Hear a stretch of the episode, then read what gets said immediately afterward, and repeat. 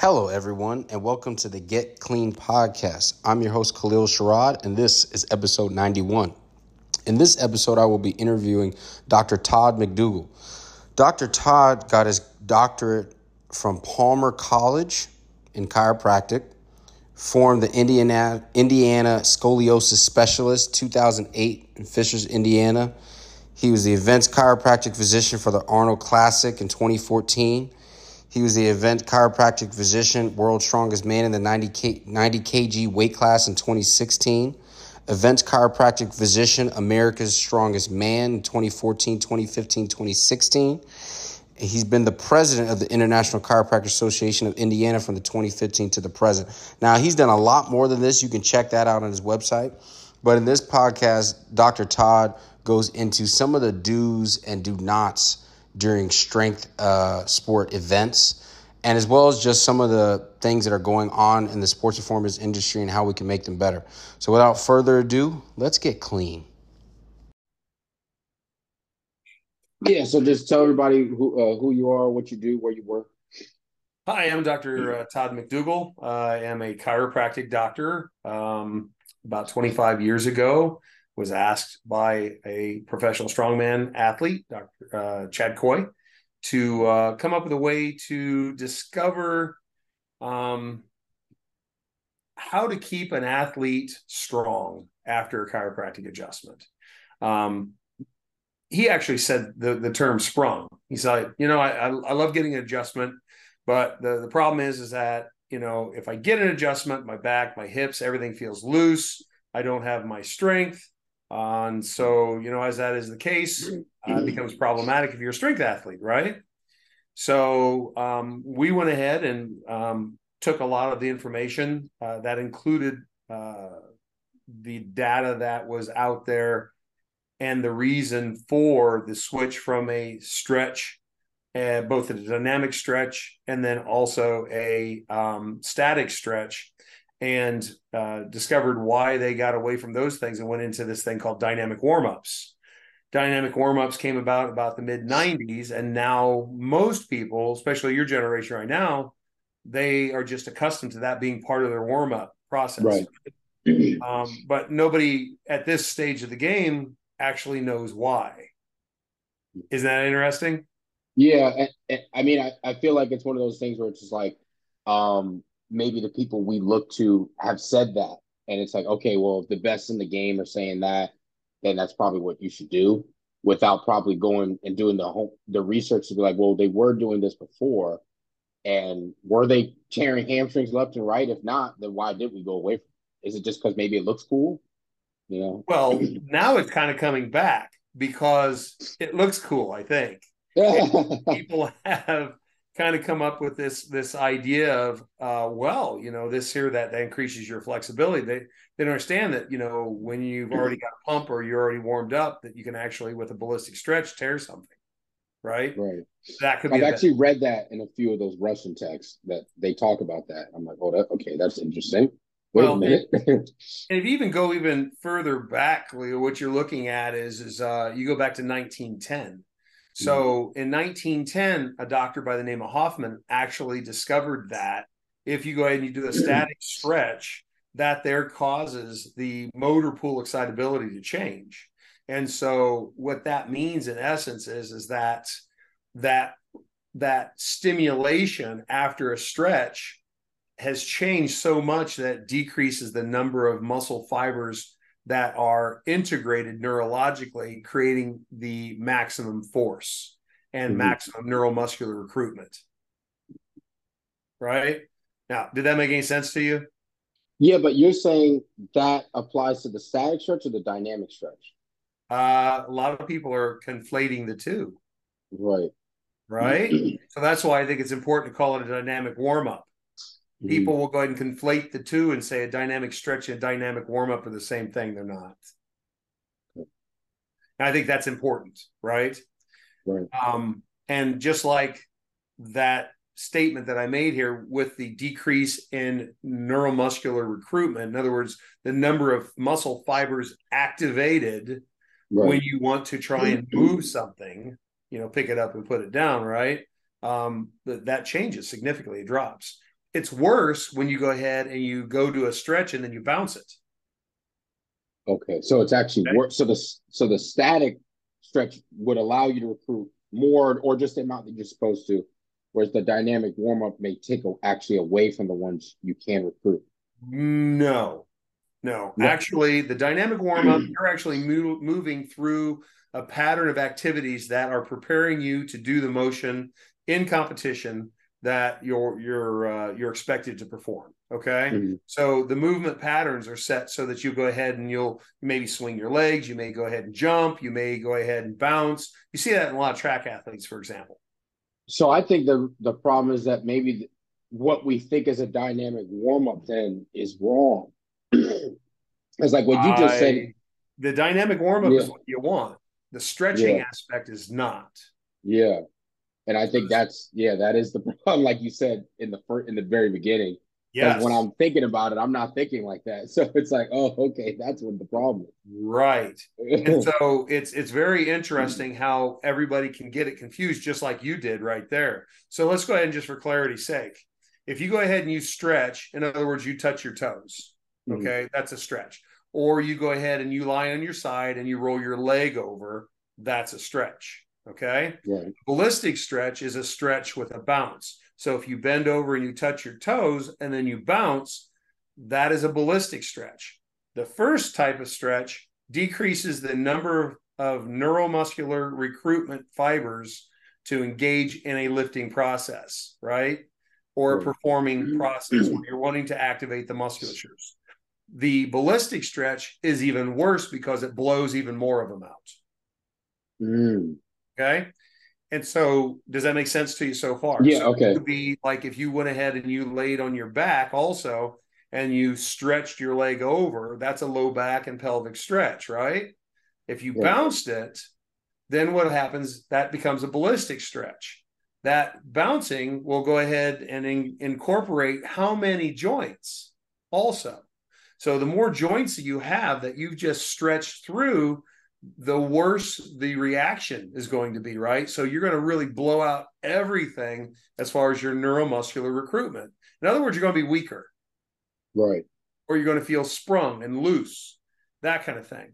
And so, what I just described to you with that lumbar position is the very position that most of our chiropractic colleagues, people that do body work, people that will go ahead and try to um, well, athletic trainers are trying to do it. So they're trying to clunk the lumbar spine, they're trying to clunk the SI joints. And what's happening is across the board is that they're literally blowing out the entire motor pool activity. So you're weaker. Case in point, buddy of mine uh, who won the 2020 World's Strongest Man is um, uh, Alexei Novikov. Alexei told me that he actually had gone over to Dubai had a doctor that went ahead and did that kind of application to him the side posture roll with the hook, the stretch, the bounce. And literally, um, what Alexei described it was is that he broke my back. I strong before, I weak after. And I said, Of course. And he goes, You know this? I go, This is why I don't do that in strength events. There's a different kind of application for chiropractic based upon the type of sport that you're you're taking care of the athlete that you're taking care of. So mm-hmm. as there should be you know when you go ahead and you do massage for example there are different kinds of massage for different cases or different situations. Same thing with massage. You don't stretch in the middle of a competition as a massage therapist. You may be able to do some compressive things you may be able to go ahead and do loose mobilizations and things along those lines, as long as you don't get into the joint capsule, as long as you don't cause stretching in the fibers, as long as you don't cause stretching of those fibers in the muscle, the tendons, or the ligaments. And the same thing goes too. Your discs also have neurological components. So, as we're talking about all of these things, you don't want to alter that neurological foundation either. Hmm. It's really sciency, right?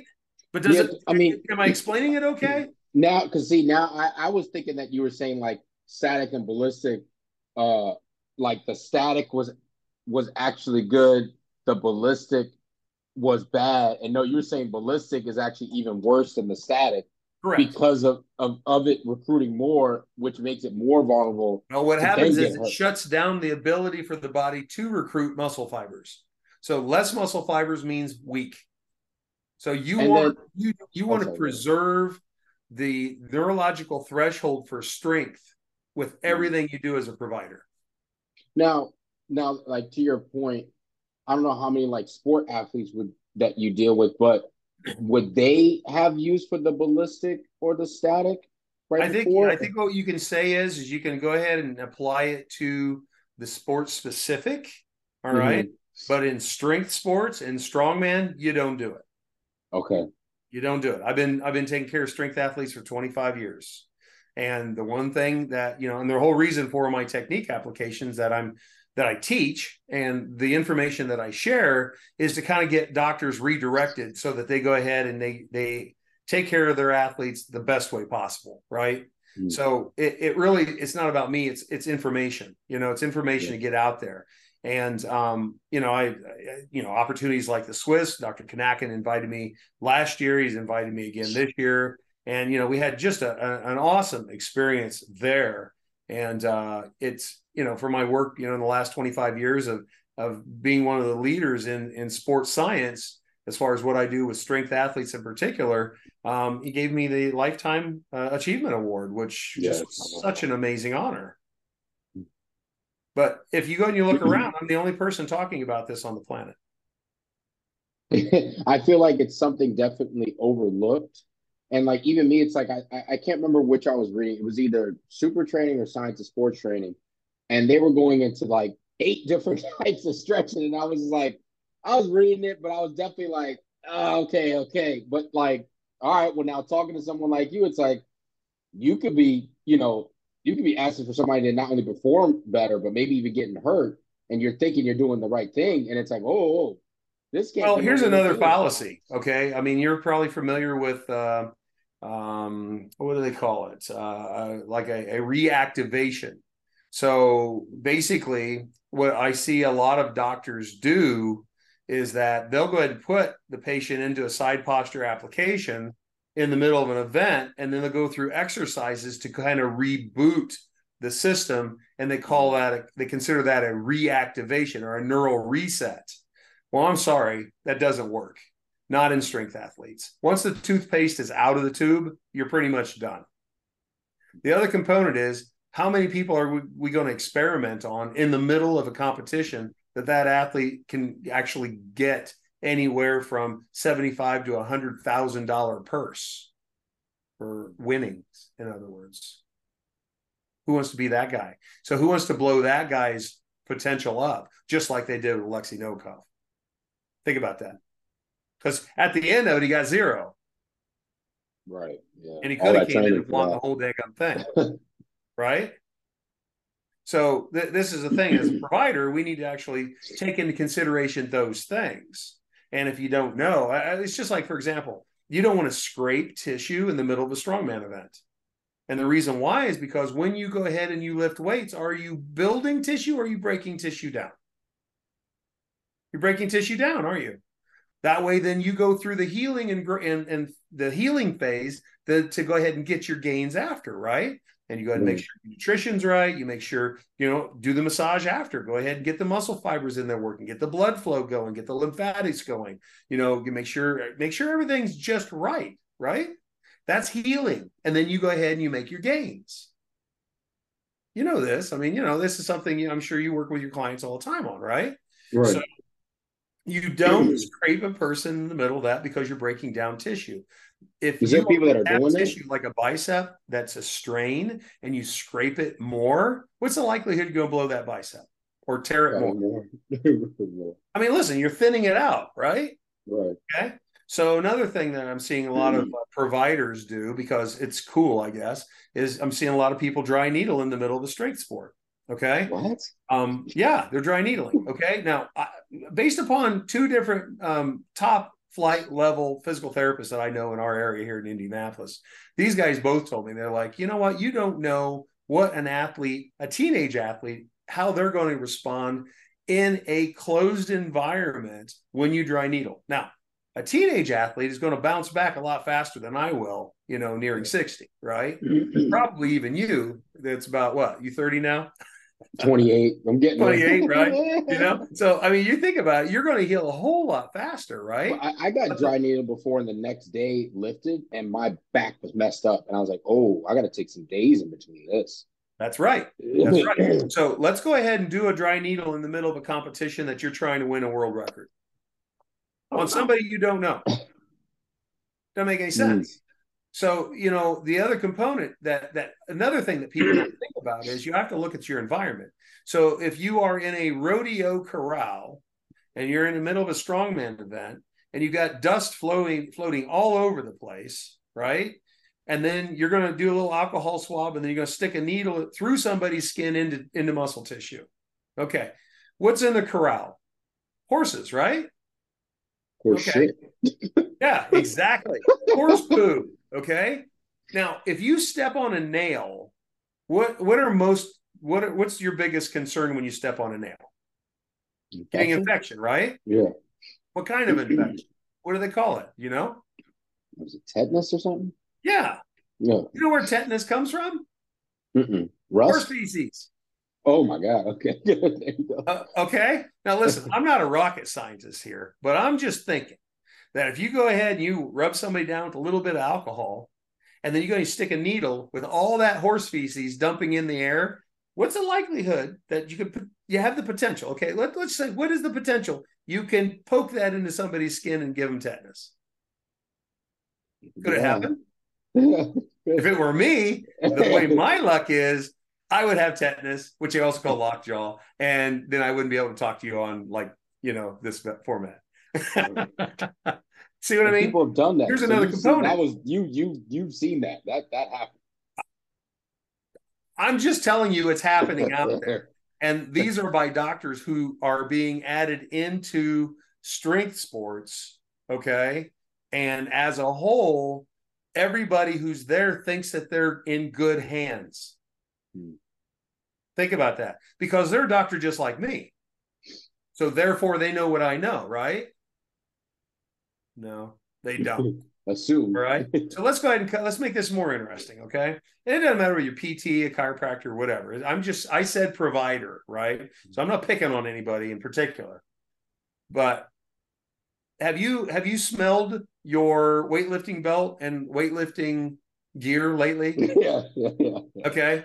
Okay. Everybody knows what I'm about ready to say. That stuff stinks. Okay. so let's go ahead and get it all super soppy, sweaty also when we go ahead and we compete in a contest. Doesn't matter if it's powerlifting, doesn't matter if it's, you know, Olympic lifting, doesn't matter if it's strongman, whatever, right? So why does it stink? Firstly, it stinks because it's full of bacteria. Okay. Bacteria can cause problems in your body, right? If it's reintroduced and your body's not ready for it. So let's go ahead and have all your soppy, sweaty gear on, and then go ahead and have a soppy, sweaty shirt, pull all that off, and then use a little alcohol swab again. Okay. And then drive a needle in there.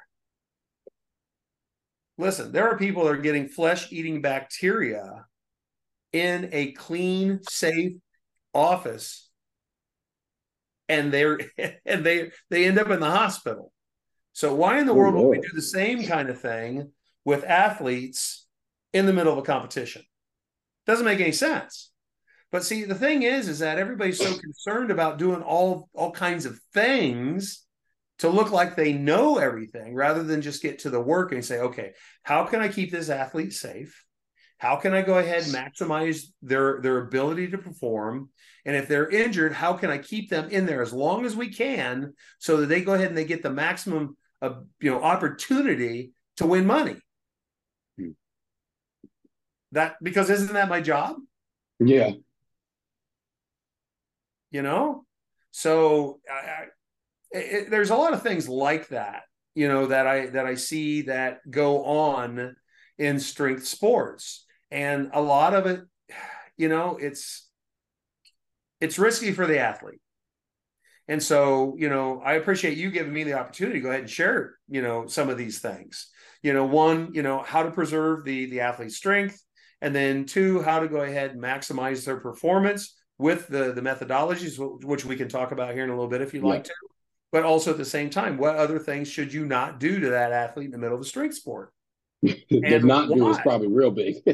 yeah, that's that's huge, man. I mean, I tell you what, flesh eating bacteria, that's a really big. right, right. I'm just saying, you know. Right. So, but you know, does that make sense?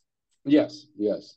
I mean, and so like so you're you know i'm guessing your specialty a lot and what we're going to talk about a lot who you deal with is all the strength athletes so when you're at these events what are some things and uh, or tools and methods that you have used and what were the reasons why you used them for the different events. So we know you know uh, what not to do and what and what therapists should be doing at these at these events and what to stay away from. Like yeah how, what have you done you know what? I, I, tell you it, it's interesting. I've had i've had people blow their kneecaps off doing you know axle and or you know log Ooh. presses things along those lines.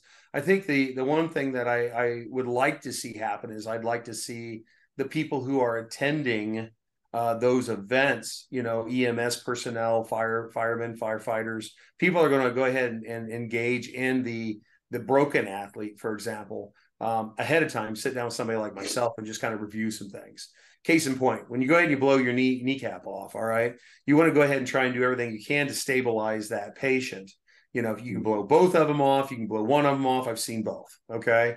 Um, when you go and you transport that athlete, you want to go ahead and make sure that everything is as stable as it can be. Sometimes you go and you leave the um, the uh, the your SBD sleeve on. You know, uh, I, I in fact, if you know it's pretty much gone, you probably should transport that athlete as quickly as possible that way.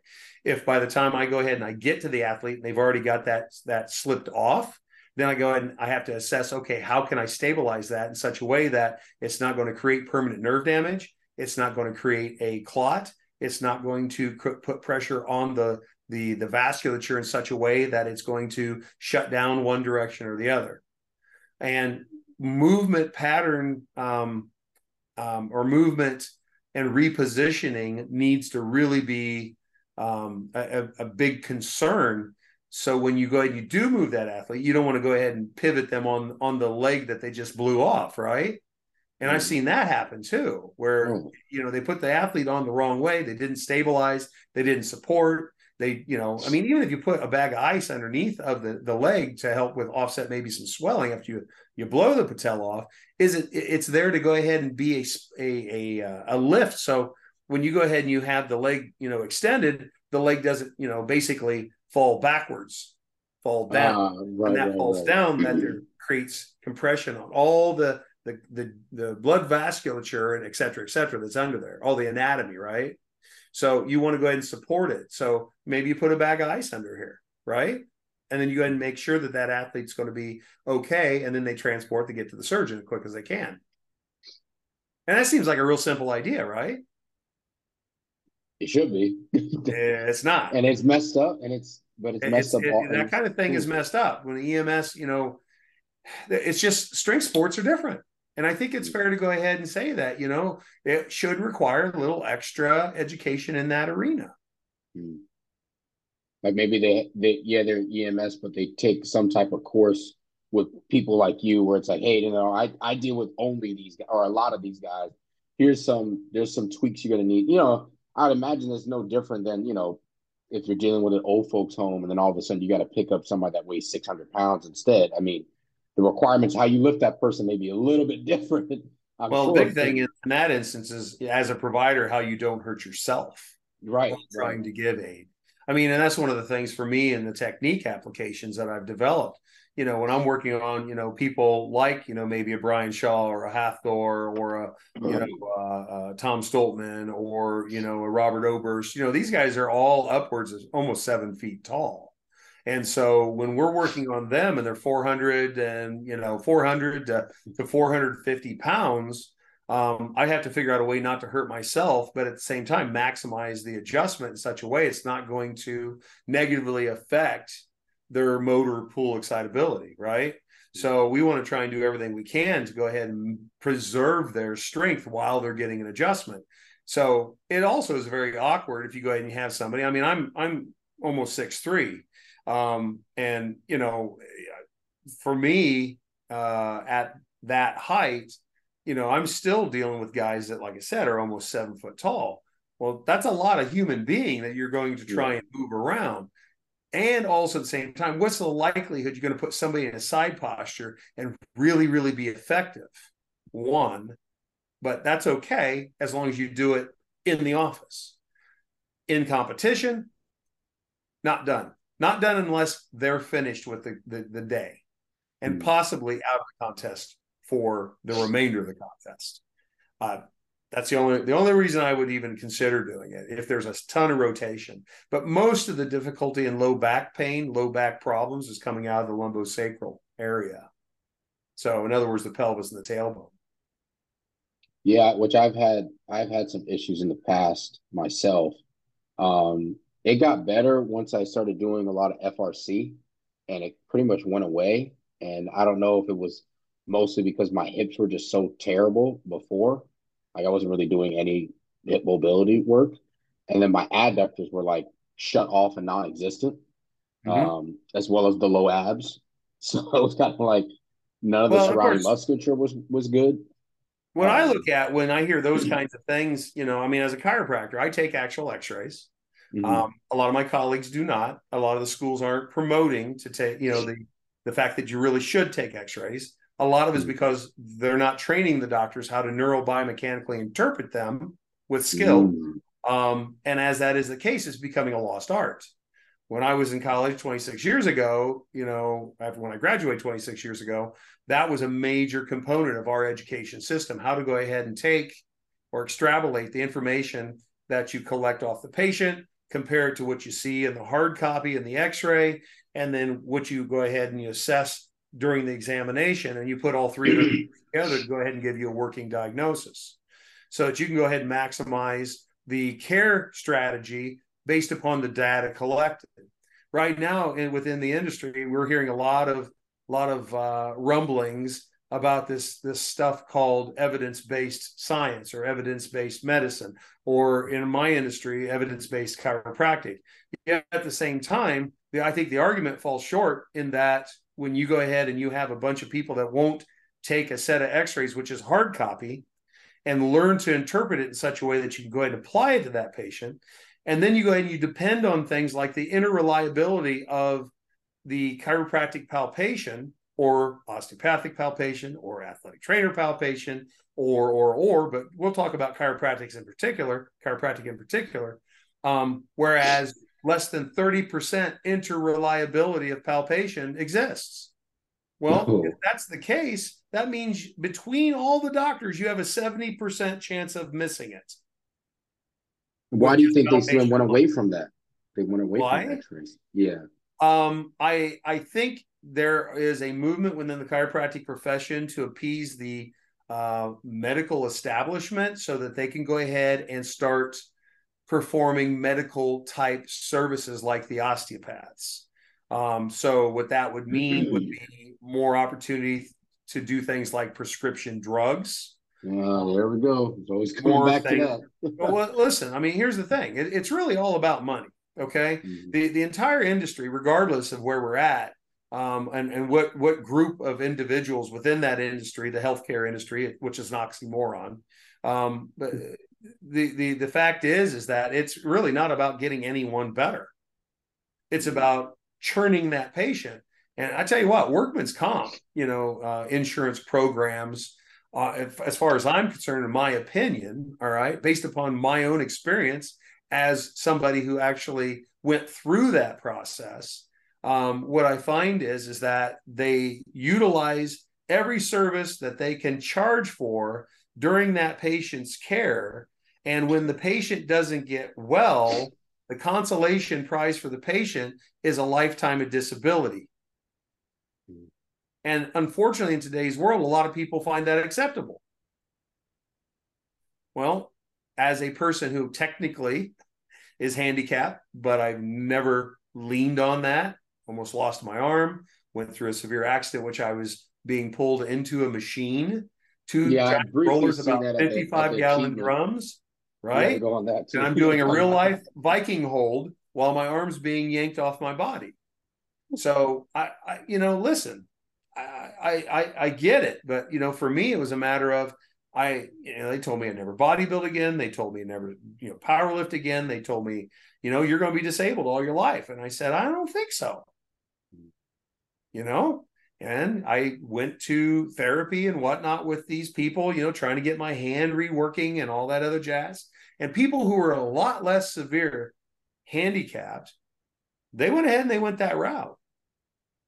I mean, I, you know, you can see I've got scars. I mean, my, I, this hair doesn't, this is not pretty. Mm-hmm. All right. But. I don't use it as a crutch.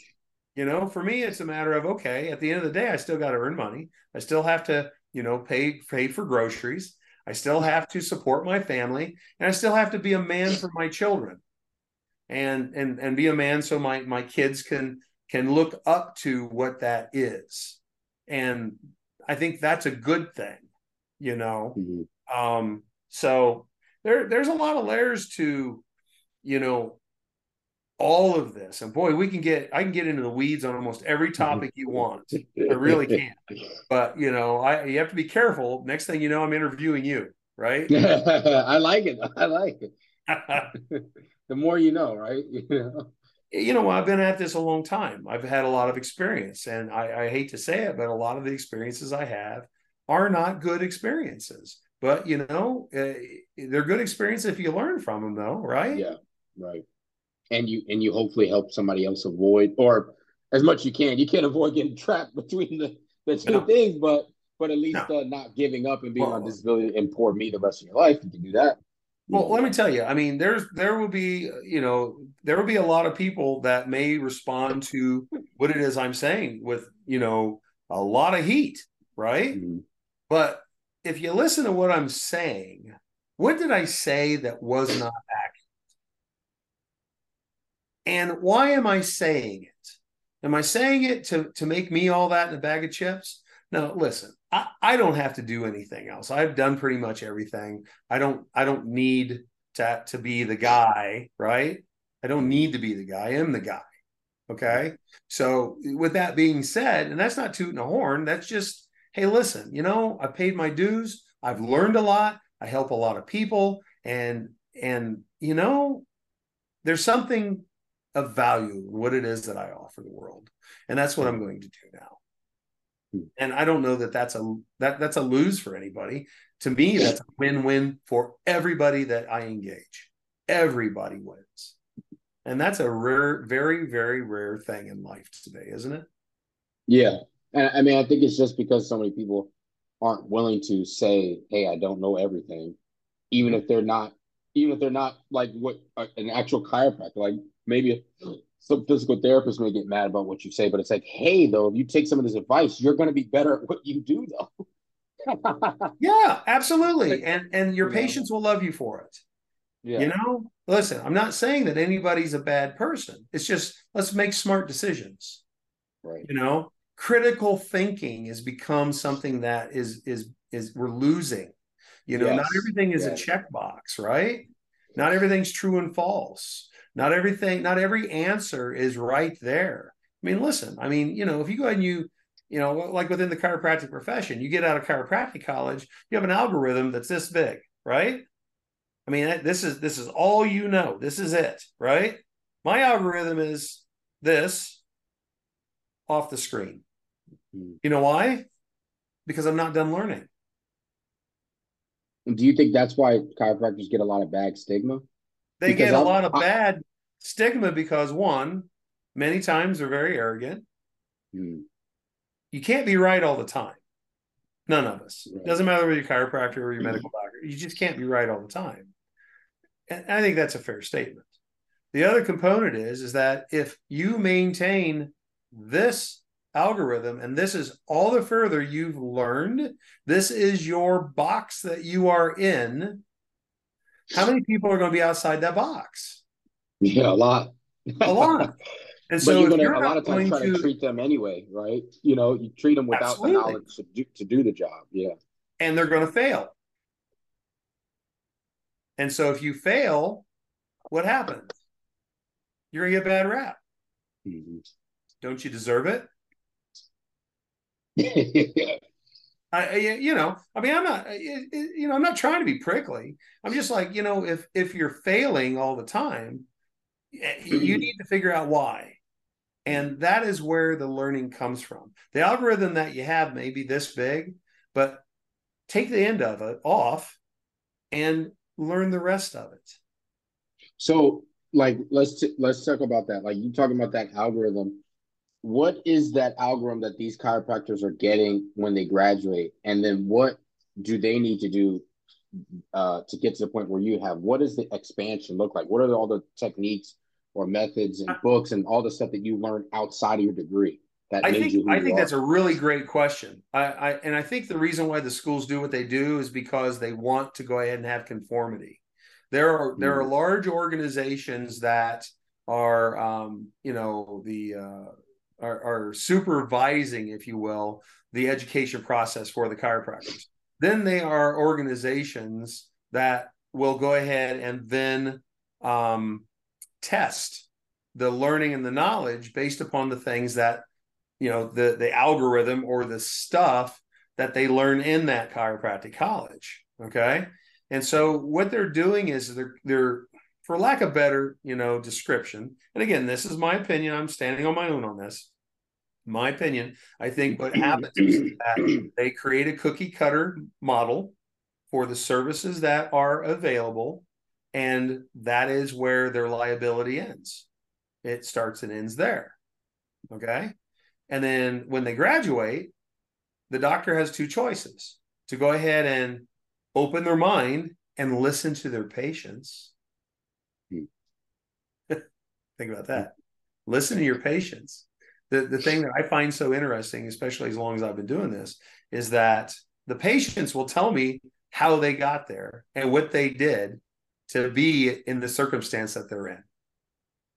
So, what I have to figure out is how to unwind all that stuff and put things back where they messed it up. Pretty much as simple as that. But it's not simple because it takes skills, mm-hmm. right? So the other component is learn as much as a chiropractor, learn as much as you can. What I'm hoping to do with working with Dr. Kanakin at Swiss, uh, working with uh, Dr. Pete Gritali, um, Joe Munategi, and then also uh, working with uh, the great, legendary, eight-time Olympian first time, you know, eight time Olympia champ in history, Lee Haney. I don't know if you know who Lee Haney is, but yeah, Lee I know. Haney yeah, yeah. used to watch on TV when I was younger. Mm-hmm. And uh, and it's so cool because now it's it's a point that I've become friends with this man. And he is a good, a good man. He's a good soul. So he's actually developed the Lee Haney Games. And that's going to be November 10th uh, this year, 2023, in uh, mm-hmm. College Park, Georgia, at the uh, convention center, the Atlanta Convention Center, which is hooked right next to the airport. Wait, I'm gonna have to pull through because that's I'm in Atlanta. See, isn't great? Yeah, yeah, yeah. That's yeah. funny. That's look at me that advertising. That's not a coincidence. That's not a coincidence. Not coincidence at all. So, so we're going to have what's called the Chiroathletica, and our goal is us, you know, old guys, right? People like myself, uh, people like Pete Gritali, who was on workouts with Lee Haney on ESPN, and then mm-hmm. also worked with the body shaping crew on ESPN. So, you know, Pete's kind of famous a little bit, right? And kind of, you know, hooked his wagon to Lee Haney. Now, we're also doing this in conjunction with the International Chiropractors Association. And so um, we're going to offer, I think, six continuing education credits, not a lot, based upon what it is that we're going to be sharing. So uh, that's one thing. The other thing that I'm getting ready to do to help educate and train other doctors, as you since you ask about what other things can chiropractors do to go ahead and continue their learning experience postgraduate, we're going to go ahead and hook up with the official strongman games, which are a feeder system, just as the Giants Live and official strongman in Europe are to the world's strongest man. The other thing is, is that this is the organization that also has world titles, which are actual world titles. And there will be up to 400 um, international world class strength athletes that will be there. So what we're going to do is we're going to have a class on the 30th where I'm going to do an eight hour course where I'm going to pound all the information that I can into the heads of the doctors that are going to be there. I'm going to give them all kinds of information, just some of it what I've given you, like the stretch receptor stuff, right? Mm-hmm. But we're going to also address how to treat that athlete in the middle contest. And we're going to give him as much information as I, as I can, right? Mm-hmm. So Um, in addition to that, once we're done, we start day one on December 1st of the official Strongman Games there in Charleston, West Virginia. Mm-hmm. Okay. Or Charleston, Columbia. I don't remember now. Go to strongmandoc.world and it's on there. So if you go all the way to the bottom, you'll go ahead and see seminars. Okay, we're gonna hopefully have student seminar or student uh, doctors, and then we're also going to go ahead and have doctors who've been in the field for a while. Uh, there are mm-hmm. options there, um, so I'm real excited to go ahead and, and offer that. But we're going to do what I'm going to call live fire training. Regardless, it's in West Virginia. Okay, mm-hmm. at official strongman games which you can go to officialstrongman.com and you can look that up if you just want to go to watch. Okay. So, really cool stuff. But we're going to take what the doctors learned on the 30th and we're going to start showing them how to apply it on the first, the second, and the third. Oh, wow. Okay. Live fire application, which basically means they're going to be able to touch, they're going to be able to feel. I'm going to go ahead and execute the adjustment, and we're going to try and make sure that those athletes have the, the, the time of their life in an international world class com- competition. There's nothing like this out there. Yeah, that's pretty cool. That's, that's pretty dope. Tell me this isn't kind of a cool idea. Yeah, yeah. that was smart. That's definitely outside the box because those athletes are going to appreciate it too. They're like, oh yeah, yeah, yeah, go ahead. Well, here's the thing. I've been doing this 25 years. So, I mean, how many more years do I have? I don't know. I have friends that are my age that are no, they're gone. They've died. And so, as that is the case, it's like, okay, you know, if, if I want to make sure that the strength community is safe, you know, one of the things that I want to try and do with this is actually create a full certification. They'll get a certificate for being there at official strongman games. They'll be able to use that certificate and apply it to a full certification of 300 hours for a full certification in McDougle chiropractic methods. Now, why 300? Because here's the thing a diplomat program for chiropractors in whether it be radiology, whether it be um, you know upper cervical technique, whether it be um, you know pediatric care, whatever. A diplomat is 300 to 350 hours. Well, the thing that's different about what I'm doing is is you've already been through school, you've already been in practice often, oftentimes, right? You've been in practice for a while.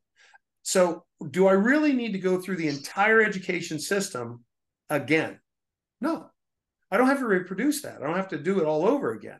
They've already learned a lot of this. So what I can do is is I can go ahead and stand on what they've already learned and then I can go ahead and expand their knowledge on what it is I do which will facilitate a better outcome at the end result for these athletes but also at the same time the cool thing is is what I've developed actually works on people who've got rods and screws in their back, people who've got mm-hmm. plates in their in their neck, people with artificial hips, people with artificial knees. Think about that. How cool is that? And it all has to do with performance, right? So what these people can learn from me will actually boost them forward about 10 15 years in education that they may or may not get because they may or may not be exposed to difficult that, yeah. cases that will allow them to be more than just a soccer mom chiropractor. right. Not that right. there's anything wrong with that, but I'm just saying there's a we're we're trying to create next level doctors here with what I'm doing and just with the certification. Right? But here's the thing, all right? My goal is to protect my athletes. And yes, they're mine. Okay? They're, they're I, I want them safe. And so that's my job right? So how can i make them as safe as i can? Does that mean that you know these doctors can't screw up? No. It, eh, listen when you're out there you're sticking yourself out there there's always risk. There just is. You know you walk across the street you could get hit by a car whose fault is it well if you're both not looking both your fault, right? So it, it's that kind of thought process, I guess. But if I can go ahead and address things and make it in such a way that these people are starting to think critically in a clinical way, who loses? Nobody loses.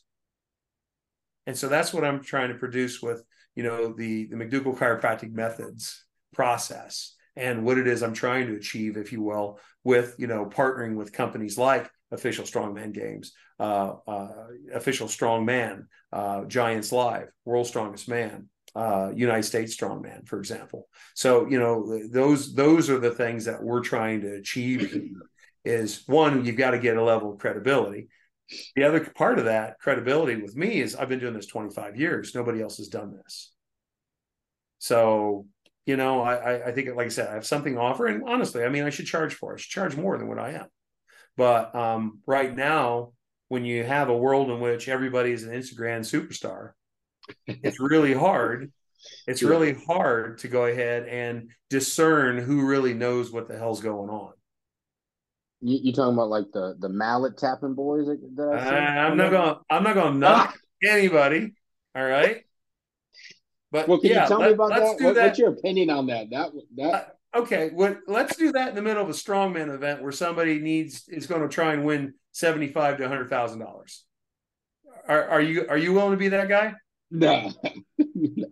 Okay, so I, listen, I'm not going. I'm not going to say anything bad, but I will pose that question. Are you gonna Are you gonna have somebody that's gonna you know hook a strap to your head and yank you off the table in the middle of a strongman event? You gonna do that? Now, again, I, I'm not knocking it. Are we going to do that in the middle of a strongman event? But see what I mean? It's super, you know, from my perspective, it's super simple. Don't do that. Mm-hmm. Because what are you going to do? You're, you, you can foul somebody up. You can ruin their career. You could lose their prize money. Who wants to be that guy to cause all that chaos? Not me. Not me. So what was the what was the deal? I had to make it work every single time. Aim small, miss small. Mm. Everything has to be calculated. And use your head. And I've done things like a lot of the guys that doesn't get you as many likes doing doing the simple.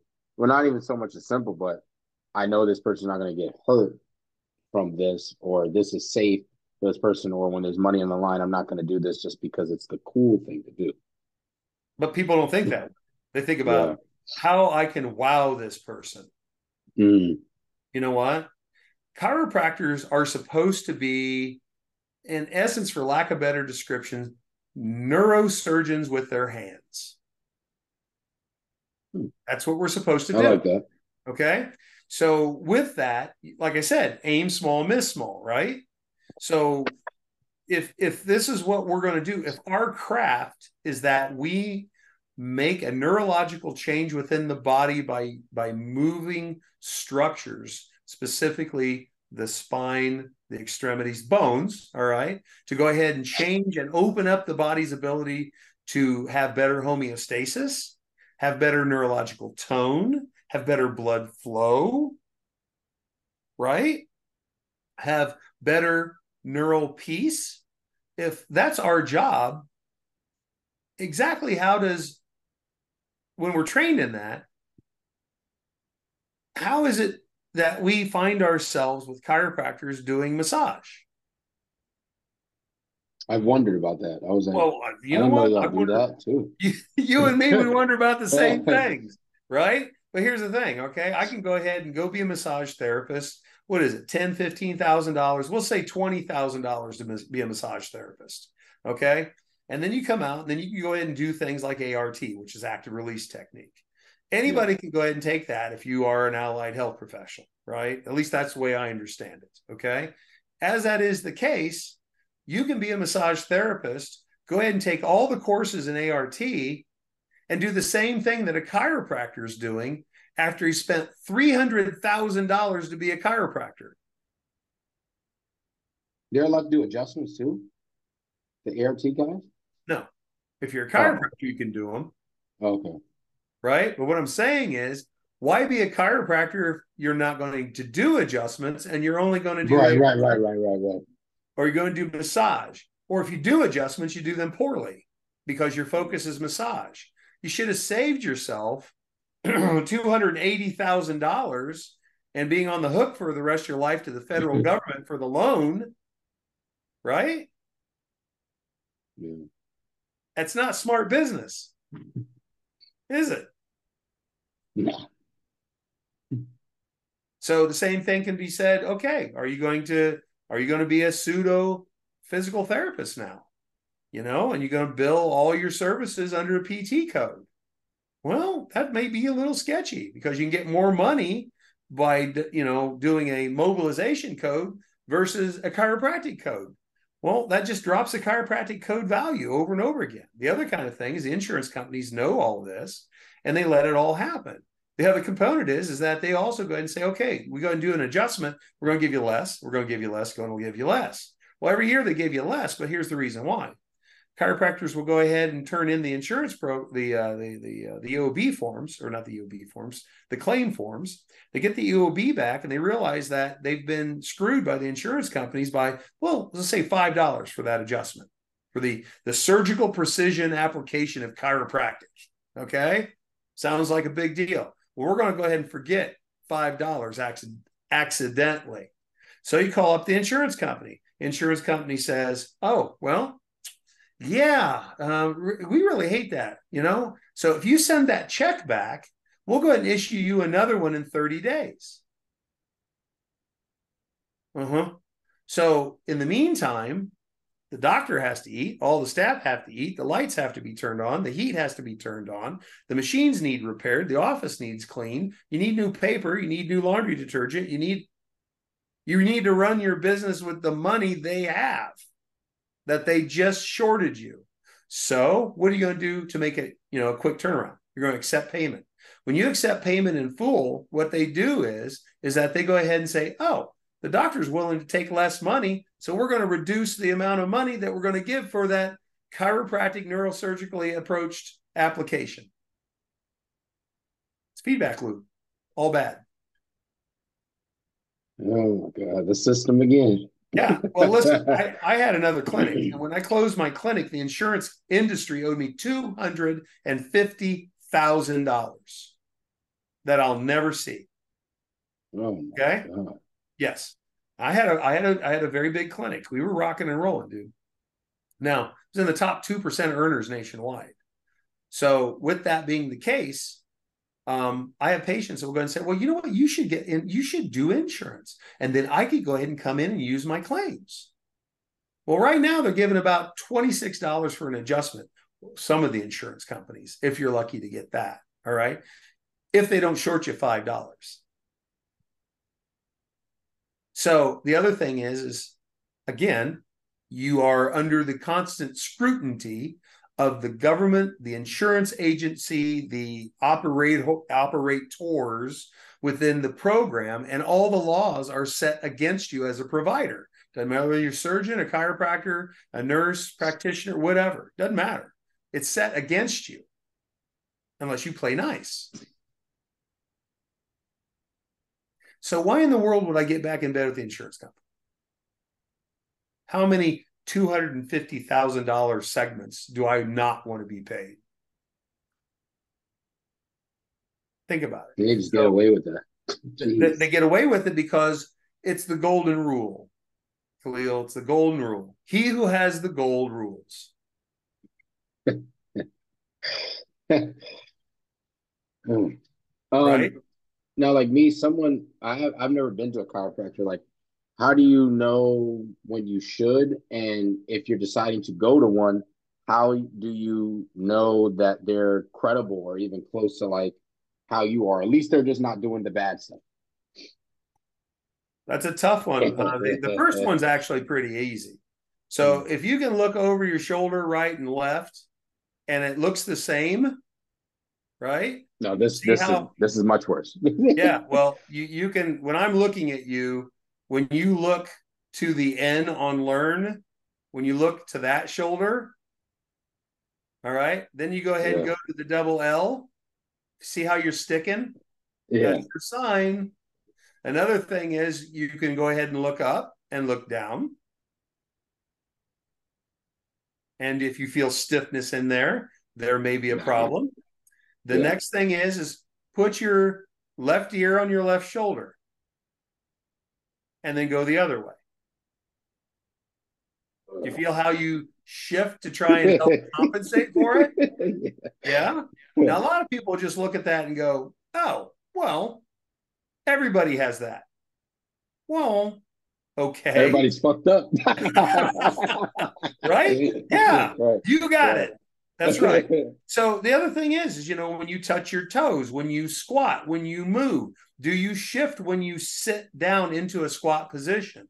Are your shoulders balanced and level? Do you have a level pelvis? The other component is, you know what? We can have people with 50 degree double scoliotic curvatures and their shoulders are square, their hips are square but they oh, may have movement problems. So they may have pain in the sternum, they may have pain in their in their back, they may have one side of their psoas that's super tonic, you know, or otherwise super tight.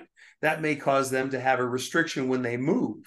They may run sideways. They may throw one arm forward more than the other one. I mean, shoot, we we actually at Swiss adjusted a few people that after it was funny. They had to learn how to walk again after really? I adjusted them. And when they would walk, they would walk with their hands flat like this. They weren't swinging their arms. oh my God. We made such a huge neurological change, we had to reorient them in, in proper movements. So that's crazy cool stuff. I worked for four and a half hours in the hallway on a lot of Canadian athletes, and I had such a great time working with all of these athletes. But one young lady in particular, had been through a, a wide variety of different physical therapy applications, um, which were extremely intrusive and a bit violate, you know, a little bit. Um, they were highly involved and violated her a little bit, right? Mm-hmm. As they're trying to help her. Um, after I did one move, she burst into tears and she goes, "You got it." That's the one that you posted, right? Yes, actually, she posted. She posted me a lot, and so I reposted but um, absolute doll. Um, she is. She wants to get the word out. She wants to get the word out because she knows there are other people just like her out there, and she's she wants to make an impact, you know, and share with people what it is that I'm that I'm trying to do. And listen, that was on a table in the middle of a convention hall. Think about that. Yeah, These that's not with all the stuff you probably have. Well, you know, the other people that were treating her, they had an office with probably five hundred thousand dollars worth of equipment in it you know, and and they weren't helping her. How sad is that, man? You know, it's just not right. And I mean, listen, I this year alone, I I have people that have flown from states like Delaware, Texas. People drove from Mexico, the country of Mexico. Oh, a guy from Spain. I've done I've done consultation overseas in places like like Sweden and, and Norway and England and and and I mean, listen, the state of of healthcare as a whole, which is again an oxymoron, um, because it, it, really is about just managing sick people. It, it's not about getting anybody well. Um, it's it's just so disappointing. And so, yeah, I know. well, how do you feel? Well, I mean, going through what you're going through, you know, all I can say is I hope that you found people that really give a damn. You know, because yeah you're a nice guy. You know, we need more more guys like you around, right? Yeah. So, if you, um, you with me, yeah, I'm with you. yeah. Um, so tell me, um, would you have any advice for, let's say, people like me, the sports performance coaches, the strength coaches out there? Anything for us to, you know, advise our clients on, or, or at least stuff to avoid, or like yeah, I guess to even more extent, like when I'm looking, if I'm looking for somebody, chiro, do you have any, you know, advice for people that are seeking that extra help or knowing, okay, yeah. I need to go to this versus I need to go to that, you know? Or yeah, I went off on a tangent. I'm sorry, but that, that's no, thank you for the redirect. yeah, that's no, that's sure. no, that's good. That's good because you know the more expanded, I don't, I don't, I never really have a, I never set like a time or set, you know, because I like to people let it out, you know. Let, let me hear everything you got. mm-hmm. Mm-hmm. Mm. Yeah, um, yeah, it's pretty wild. No, I, I think the thing is, is buyer needs to beware. Um, it it it is hard for the consumer to find the right person, and unfortunately, they have to expose themselves to that risk if they yeah, want to. And there are very, very talented people all across the the healthcare industry. So I'm not throwing the baby out with the bathwater. I just think that people like yourself need to be very, very cautious. You can turn anything into an examination. For example, I did a lecture on that last year at Swiss. And mm-hmm. bottom line is, is just like I did with you on camera here just a minute ago. These are basic things that are measurable and reproducible. You can tell rather quickly if the doctor of chiropractic is doing you good if you have an immediate change in those pardon me those ranges of motion for example the mm-hmm. ability the ease of motion with an adjustment okay? If you don't have that range of motion and they haven't done imaging like x-rays that's a problem because you could have things that are not separated. Your body was born the way it is people like me who've you know been in the the the, the arena of, of sport and training i discovered within three year time period that i actually had two of my vertebrae in my back fused together. There was no signs three years before. So every two years used to be the college standard in chiropractic um, for x-ray reassessments.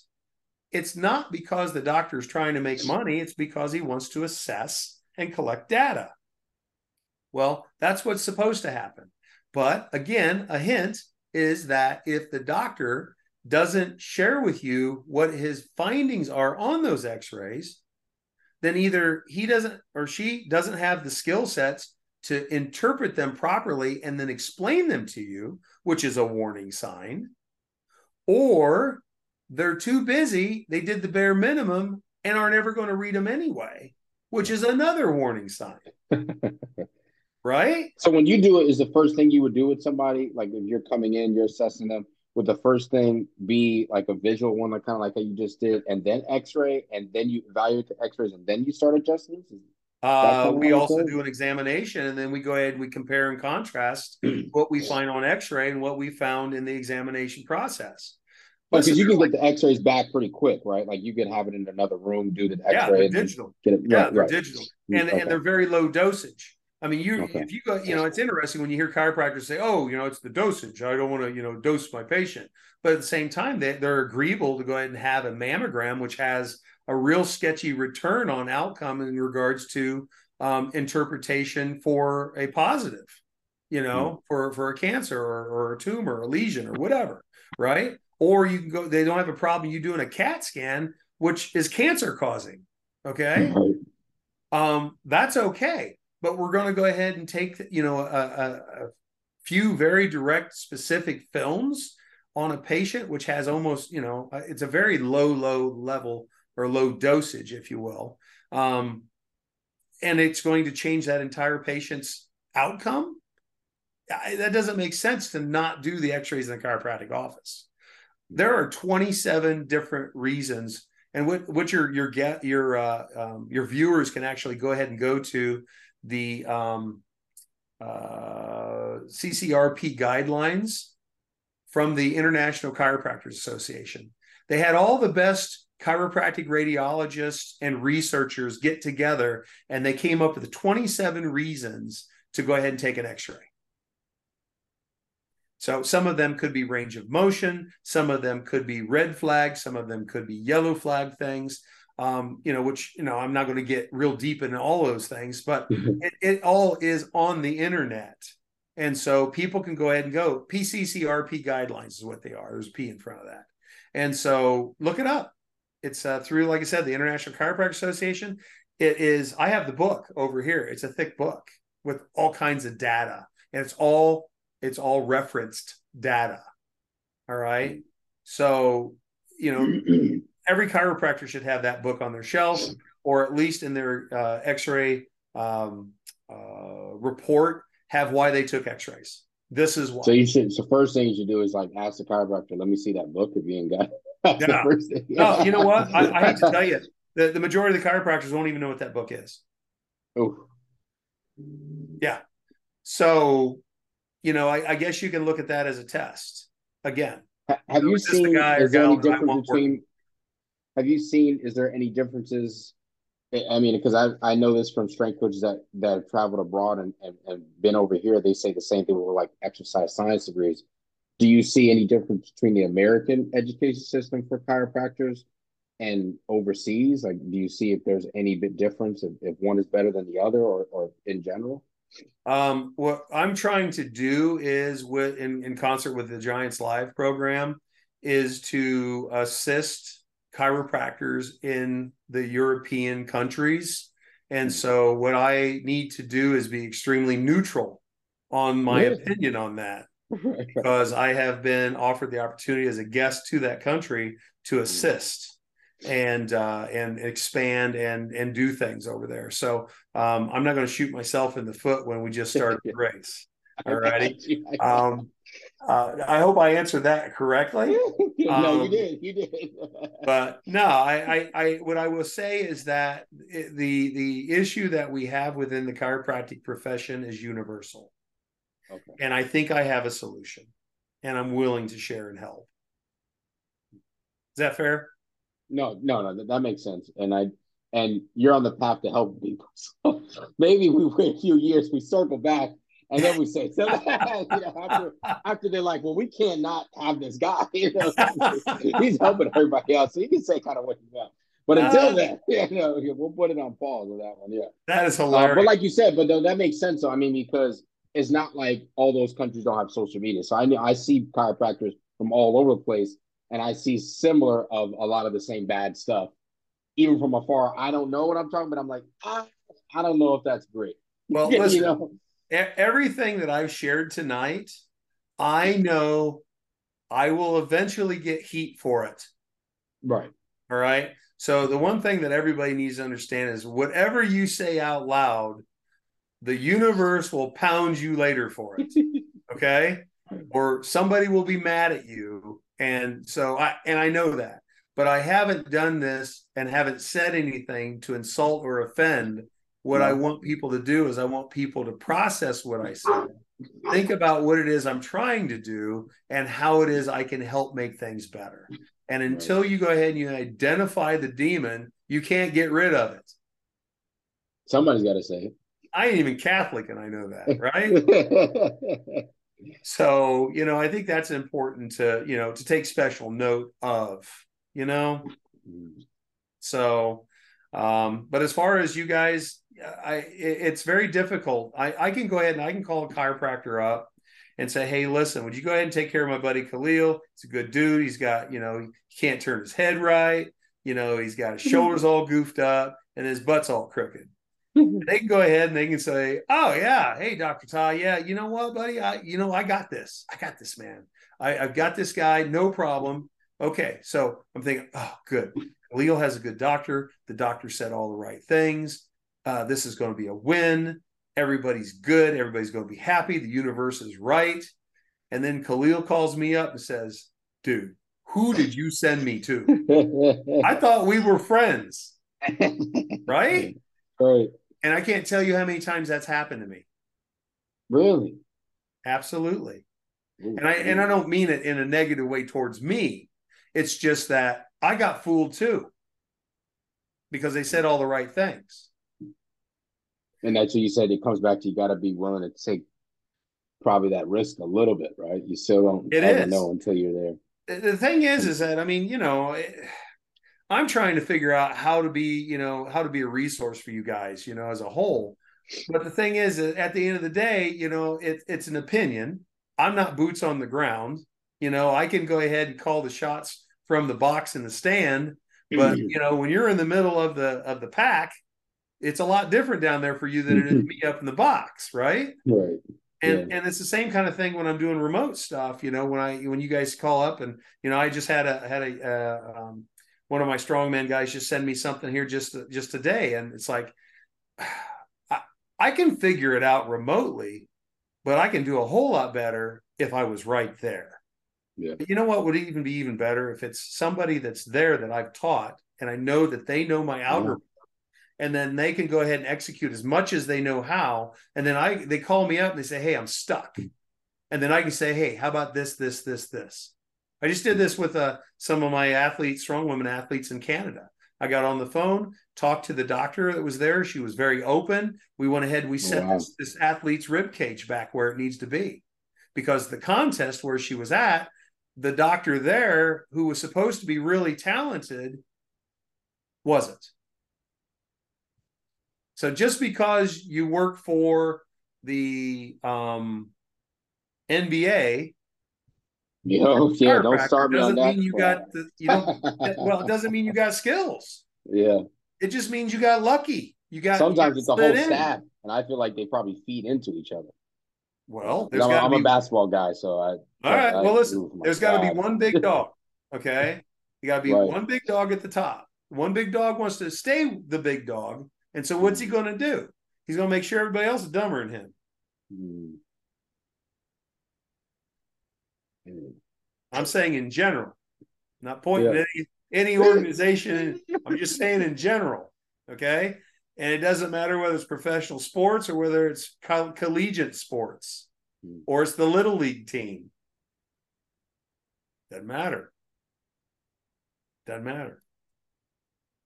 So, you know, I mean, listen, one of the biggest scams out there, as far as I'm concerned, since I'm since I'm already, you know, going to be excommunicated from everything, um, is that well, listen, I figure like this.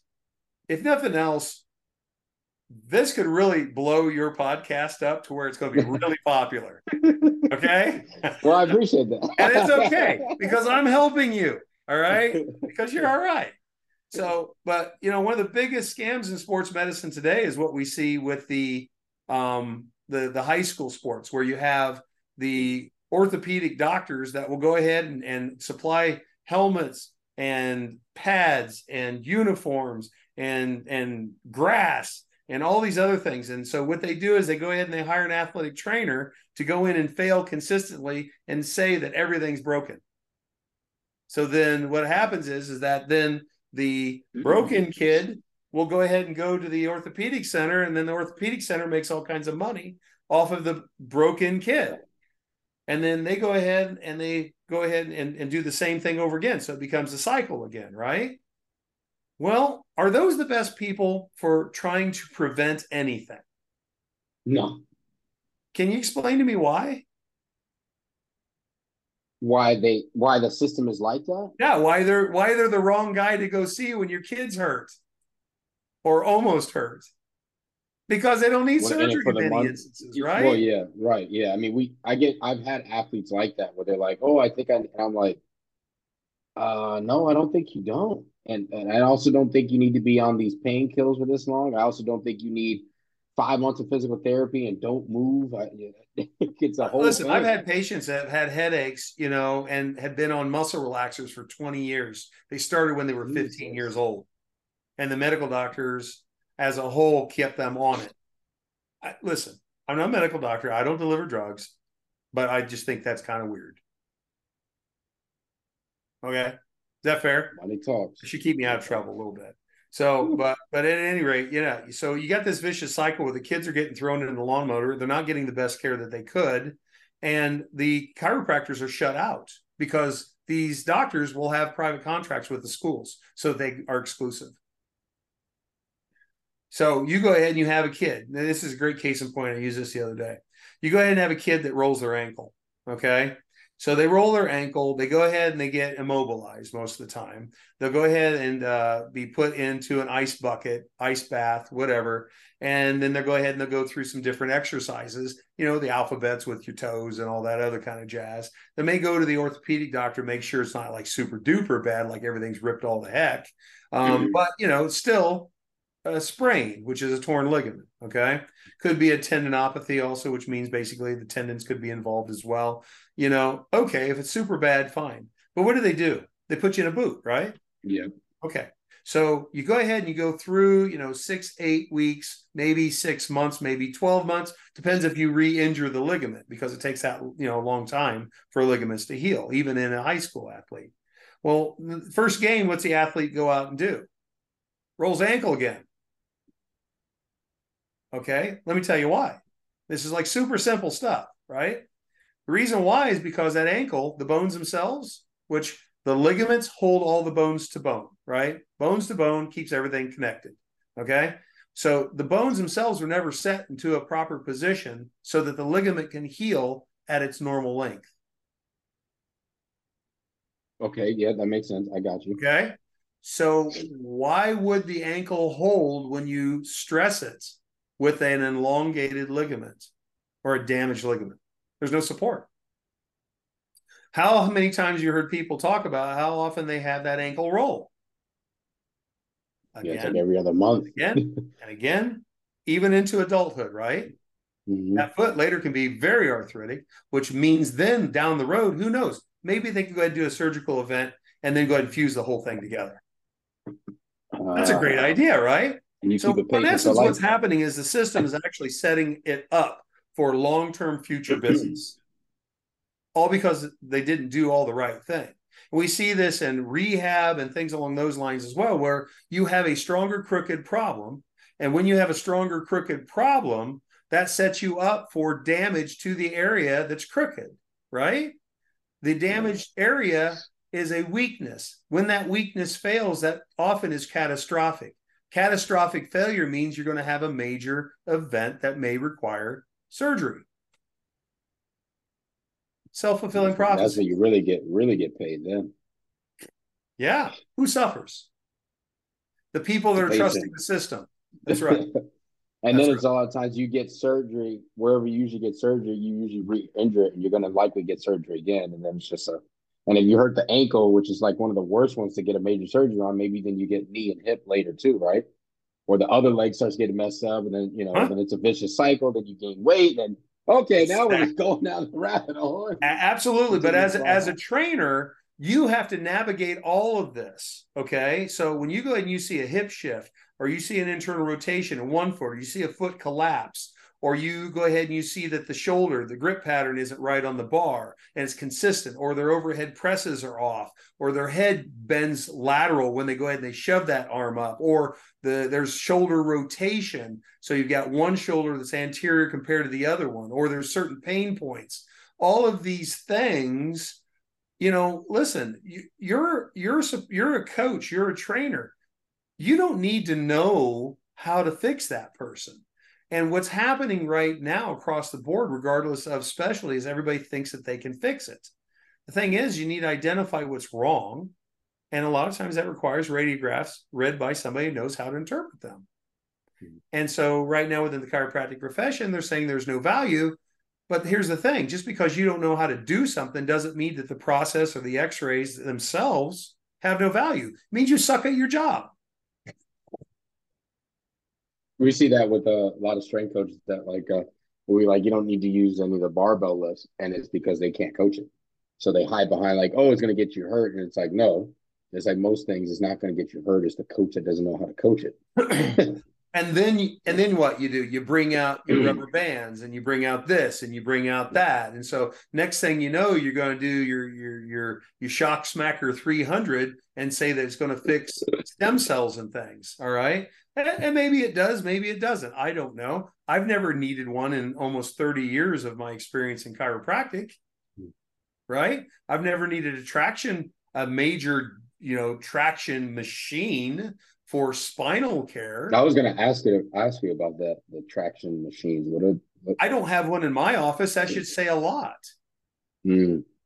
You know, I don't refer for them either patients if you if you give a good adjustment you may not need that. Some some people are just screwed up. Some people are bad enough that everything's blown up they have to have surgery. That's the way it is. My job is to interpret how far i can take that patient with the skill sets that i have and lean on other people whether it be independent massage therapists independent physical therapists independent athletic trainers you know coaches like yourself exercise physiology people uh, whatever right and I'm okay with that. That's the beauty of what's happening with SWIS is that you've got all of these people looking at things from a little different perspective, but there's a lot of mutual respect. That's what needs to happen across the board. But as a whole, I bet you could go ahead and have half a dozen physical therapists, half a dozen half a dozen coaches, exercise phys people, you know, athletic trainers. They're all going to tell you exactly the same thing I'm saying because they're experiencing the good ones are experiencing if they're good i was just about to say yeah if they're good. Yeah they are. So I, I, suppose that's the other component is is if you got a network of people that you know maybe maybe you know you're, you're not sure about the chiropractor but maybe there's a physical therapist that actually knows somebody of talent and you lean on them and say hey listen do you know a guy? Yeah. Because and that's somebody you already respect. If they don't know a guy then you have to ask yourself okay is their network very good Mm. And are they the best of what they do too? And are they close minded?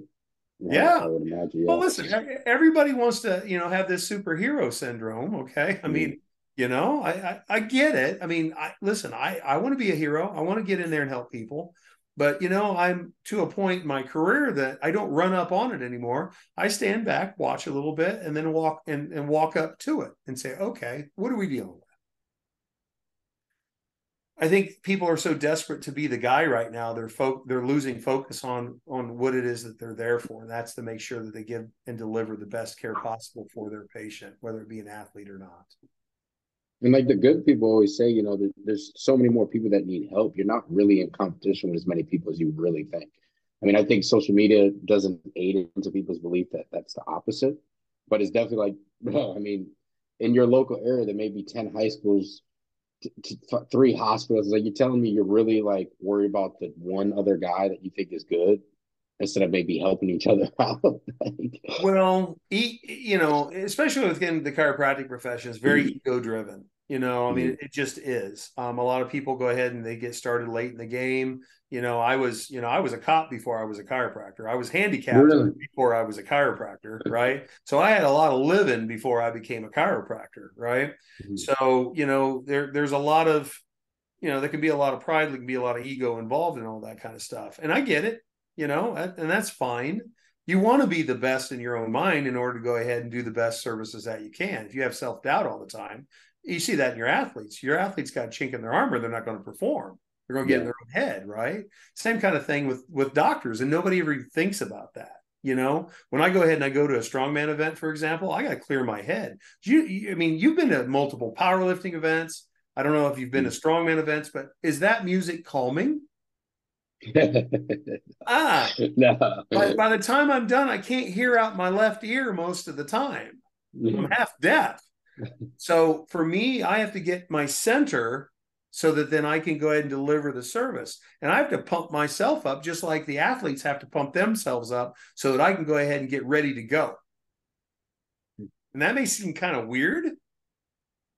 No, but I mean, if they're relying on you, I mean, as we know, you could very well be the reason why they don't get paid, just like you could be. So you got to, you know, you got to, I mean, Game I know face. plenty of coaches, just like at any level, you know, if you're responsible, a part of it, you know, there's a part of it, you know, it's not the major percentage, but there's a good part. But for you, you can really mess these dudes up. So you really do got to be on point. Because I'm sure you're probably also people want to talk to you, hang out, but you got to be focused at the same time, blah, blah, blah. And you're actually doing manual work. So it ain't easy, you know. Well, you know, it's really, really funny, Kalil. A lot of a lot of people say, Oh, you know what? You men, you can't multitask. You go yeah. and you watch any of my YouTube videos, you're watching multitasking at its finest, baby. Telling you what, you know. So, but yeah, I, I think as a whole, you know, to continue with your question, it's very tough for you guys to go ahead and find somebody. So, what you're going to have to do is you're going to have to rely on the people that you already trust. See if you can find somebody that's actually going to deliver the goods somebody who actually takes x-rays knows what they're looking at and be able to share with you symptoms and things like that that they've predicted based upon the neurobiomechanical interpretation on your films. And if they can go ahead and do that, now you know you're with probably the right guy or gal. That's a skill set in itself. If they say, "Hey, you know what? I uh, I used to believe in X-rays, and uh, now I don't I don't do X-rays anymore because I'm just that good at palpating." I always tell my patients when I'm at a contest, I don't have all the data I'm giving you my best guess. That's fair. If you're in my office, I'm guessing less because I have more data. And the outcomes should be better, shouldn't they? Yeah. Yeah. It's better to have more information than less. Absolutely. See, that's the other thing too is you know getting in there and working with people like yourself, who's a trainer. You know, I've got uh, we're in process of networking with a lot of people here locally, but you know it takes a long time before you get to be trusted as a uh, as a resource. You know what I mean? And it does take time to get good at a craft. Okay. I mean, I was pretty talented, you know, at the very beginning, but I'm light years different than where I was because I kept growing. Right. And yeah. so Which as you get, though. Huh? Which is fun though. I mean, it's funny that people that are afraid to do it, I'm like, it's fun. Yeah. Uh, for me, I just I, I, do something. You know, Manny, Dr. Manny, who works in the office with me, he's he's mm-hmm. on my fellowship program. He um he he just looks at me and he goes, Where did that come from? You know, and I look at him, he goes, You made that up just now, didn't you? And I go, Yeah. I said, and it worked. When you know what it is you're trying to achieve, you can figure out a way. Doesn't matter what it is, life. Tell me a little bit about that story of how you got hurt. I got to hear that again because I didn't really hear too well at the SWIS. Just so well, my listeners. What had, what had happened was I had I'd left the police department. I got a part time job while I was waiting to go ahead and get my application for the state mm-hmm. police to go ahead and be processed. And so I worked for a company that did um, uh, cleaning processes in foundries. Foundry is where they go ahead and they make metal parts for things like uh, engines, engine parts, right? Mm-hmm. And so what they do is they often will go ahead and take a hot, two, 2,500, 3,000 degree hot molten steel and they will pour it into a silicone mold and then they'll let that mold cool and then they'll put it on a shaker. The shaker will then shake all of the silicone sand, which is all fine particles, all that off, and then it'll fall on conveyor. And then that conveyor will take the sand away, and the parts that were in the sand that are now a solid piece will go ahead and get processed and go to a different conveyor. All right. Okay. Yeah, I've seen that. Yeah, yeah. So we were there to go ahead and take care of all the silicone sand. Well, we got through the entire day. Just kind of give you an idea. In that foundry is 104 degrees in the middle of summer. Oh. Okay. I remember that day going outside and sitting on the bench out in the hot sun and it was 100 degrees and we were actually cool you get the human body is amazing it will get used to things like that you know we you and me we may go to the desert right now and get all hot and sweaty feel like we're dying but in about two weeks we could handle anything in that desert right it's just your body will adapt or you yeah. die the right? weak won't survive. yeah, right. So anyway, I was I was in process of you know cleaning up things. We are getting ready to finish up the day. I was helping my crew. I was a supervisor, and I'm sweeping the broom. Unbeknownst to me, right behind there was a cage that was supposed to be there where the drive rollers were that ran the main processing rollers for that entire drive system for the conveyor system. My broom got stuck in it because there was no guard the broom momentum pulled me in with it, and I was in mm. there for eight minutes while those two rollers, about the size of 55 gallon drums, were trying to suck me through the other side. Oh, yeah, that's like shit in a movie. yeah. Fortunately, there was an upright that I was told that I grabbed onto and literally doing a real four life Viking hold for eight minutes while my arm was being ripped off my body. How did it get stopped? They finally found out where to shut it off. There were no oh my god. There was no guard. I backed into it. The rest is history. Ooh. Yes. And, and so no, what was the recovery process of that? I scar tissue is something that you never recover from. It constantly shrinks. So I still have to work out. I still have to move. I still have to keep functioning in order to keep the nerve pathways and the scar tissue from collapsing. Mm. You ever have yeah. deal with anybody that has scar tissue from chest tubing? I have one of those too. Because because I have like five. And yeah. terrible. Yeah, I have one. I have one over here because when they were putting because this the va- vascular system was gone here, they can only stick needles in here so long, so they did yeah. what they call subclavian. The doctor popped my lung so they had to do the chest tube in here. So, um, yeah, dude, it's it's scar tissue that you're dealing with in there. They just, you know, nobody nobody that's ever not had that understands how that works. And it is the strangest thing, literally being shish kebabbed, right? It's terrible. It's oh, terrible. And you remember the thunk, the thunk sound it makes oh. in? And the dude messed up the first time. He had to do oh, it love- twice. Oh. yeah, and then the tube goes in, and you feel that tube in your lung holes, uh, right? Yeah, yeah. And and when you breathe, it rubs your lung. Oh yeah, yeah. That is just the, the yeah. And then when they pull it out, yeah, that's right. And then yeah, exactly. And then they got you, you know, sucking air on a tube, trying to make sure that you, you can get expand your lungs still, right? Oh yeah. No, dude, yeah. I, I've had I've had those. I've had the vacuum things to go after they cut my lats out of my back. I'm missing half my bicep, brachialis, all my brachialis, some of my tricep. My armpit is has been destroyed. I'm missing both lats in my back, and I'm missing multiple. All the scar, all my my thighs are all scarred, and then I've got um, a, bit, a vein extraction as well that they they took to reinsert in the arm while they were re, rebuilding everything. So, I mean, I dropped down to 165 pounds, which is, you know, for a guy that's 6'3, that's pretty daggum skinny. Mm-hmm. And I had no muscle tone at all.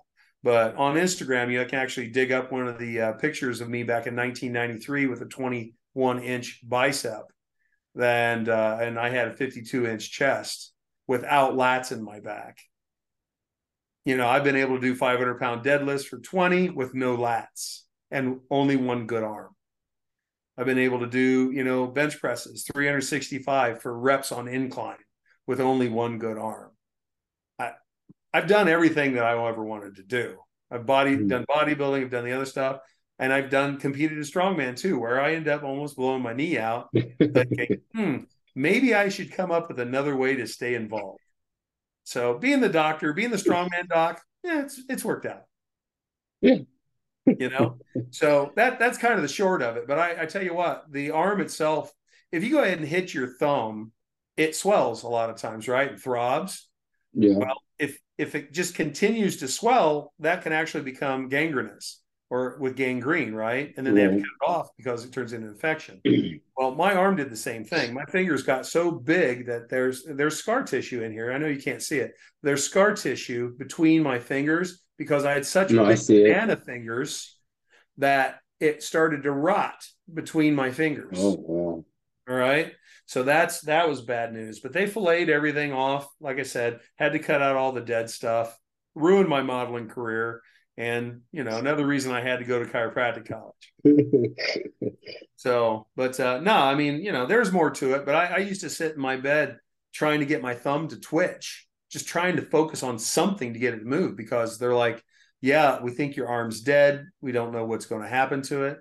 On a Wednesday, I'm there sweating. I'm just keep trying and trying and trying. And my thumb twitched. I'm like, whoa, whoa, whoa, whoa. Did that just twitch?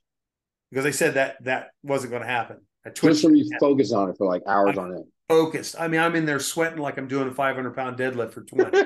Okay. So I'm in there sweating, sweating. in your brain. yeah. So I end up getting in. I had the nurses come down, and, and one of them, I remember she says, I don't see it. I go, damn it, it moved. You know, it moved. And so uh anyway, yeah, that was that was pretty wild. Um, the doctor came in on Friday and uh, he stood at the window and he goes, I don't know what's going on here, but this is kind of amazing. And he said, I wanted to let you know that we had you scheduled to have your arm removed on Monday. Oh, wow. Which would have been really awkward because after that, everyone probably would have called me lefty. I know you got to have sick jokes, otherwise life is too. too oh, that's true. I know. you know, you got to you got to have a sick sense of humor. No, bring bring it on. Yeah, it right. Helps, you know, it helps. It helps. It's therapeutic. Yeah. You know? so yeah, man, I you know it's just it's it's interesting, and my life has been nothing but crazy since my uh my wife actually was one of my nurses in the hospital. It's between her and another nurse nice. named Connie.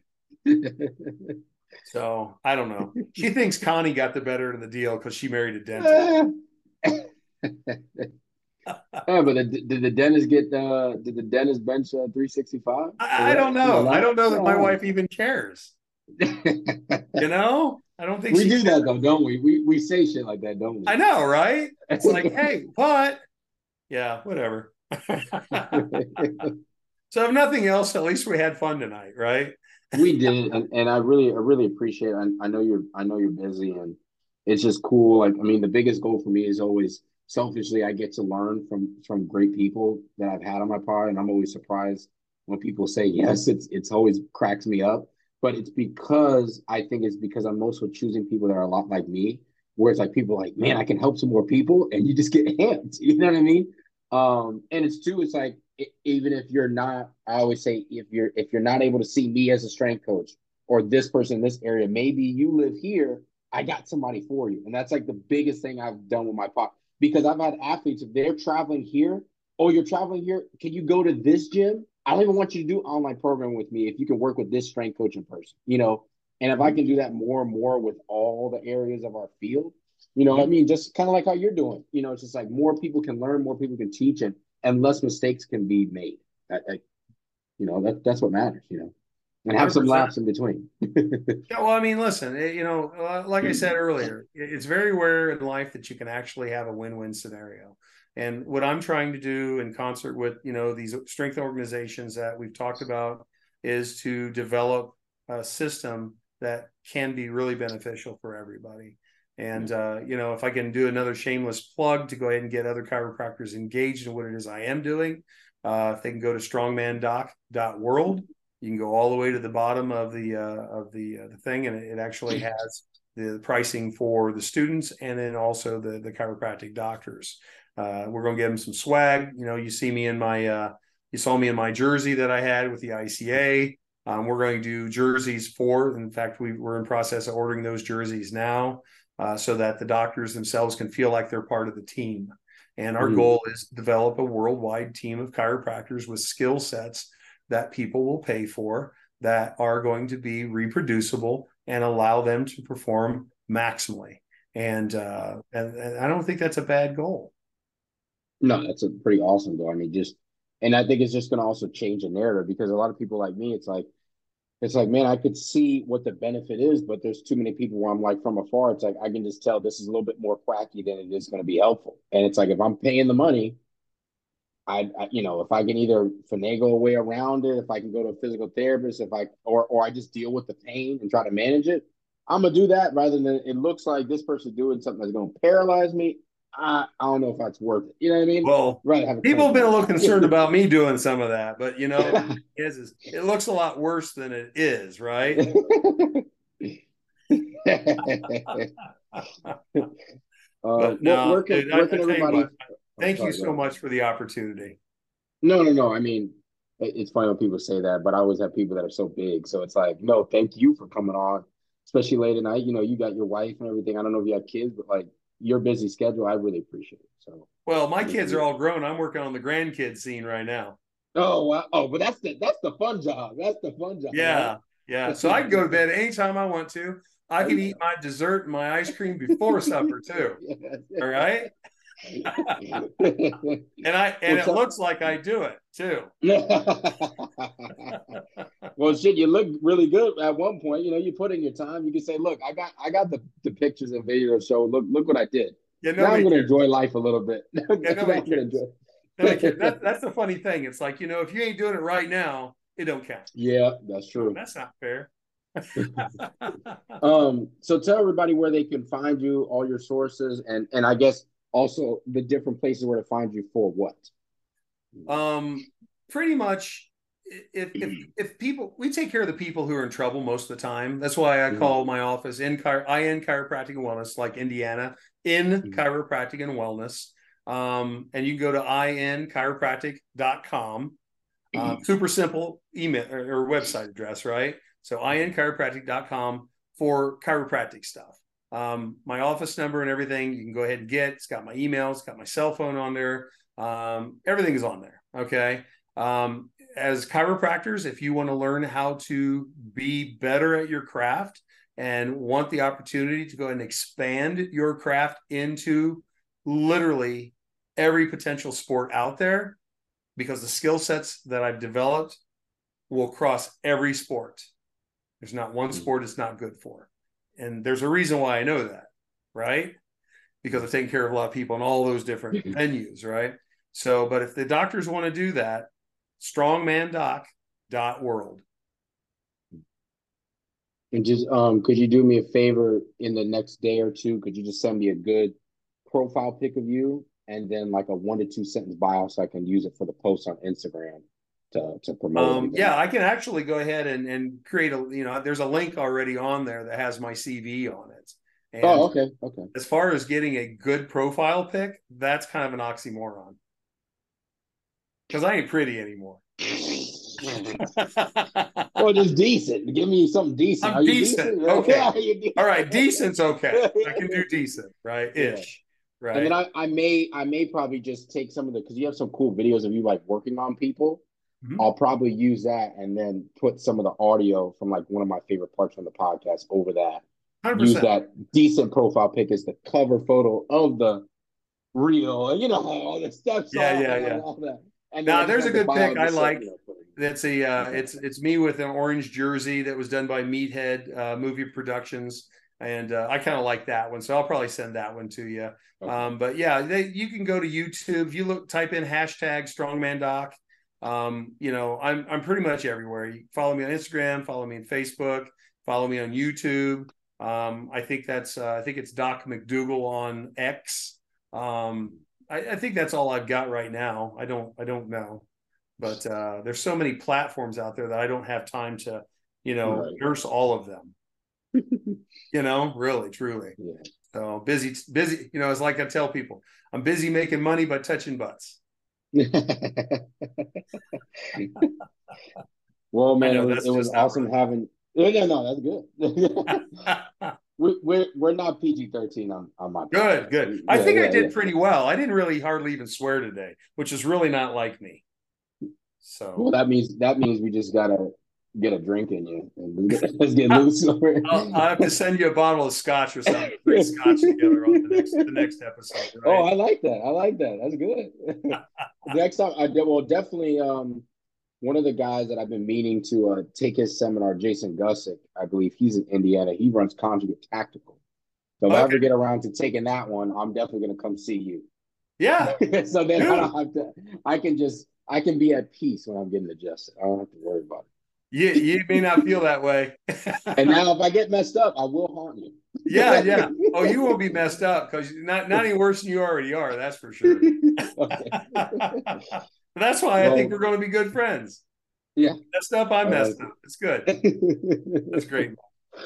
Uh, well, I appreciate you. You have a good rest of your night, and uh, I'll, I'll I'll I'll keep you in the loop when I, I'm about to post it. Okay. Okay, yeah, and, and, I have a lot of people that are excited. I know that uh, they have. Um, uh, I've shared your link. Uh, yes. To, you know, and you may have seen some of that already. So uh, mm-hmm. I'll do what I can on that. Um, just as a side note, um, you you have a fellow by the name of uh, Tom Inclendon that you yes, did an interview of. If yeah. he was a strongman athlete, I actually treated him back in 2000 at one of the events in which he blew out his knee and reset wow. his knee so that he could get back to have the surgical process done. Wow, that's crazy. If it's the same guy, he actually used to work uh, write for uh, testosterone. Was it testosterone? Yep, that's him. Yeah. yeah. yeah, that's him. Yep. Yeah. So I figured that name was just unusual enough that he, he definitely remember me because he wrote a, he wrote an article about what had happened at that event. That was that was pretty cool. I think it was in 2000. I'm pretty sure it was. Yeah, I bet you you probably know a few people on there because I've had a lot of people that are that are either elite FTS guys, West Side guys, you know, and all in that Ohio, Indiana area. Mm-hmm. I'm I'm sure. Like I have plenty of friends that own gyms in Indiana or Ohio, mm-hmm. and you know all that stuff that I've had on the pod. So there's probably other people that know you. I mean, yeah. Well, obviously. I tell you, you know, sometimes you're either famous or notorious, or maybe a little both. right? That's good to be.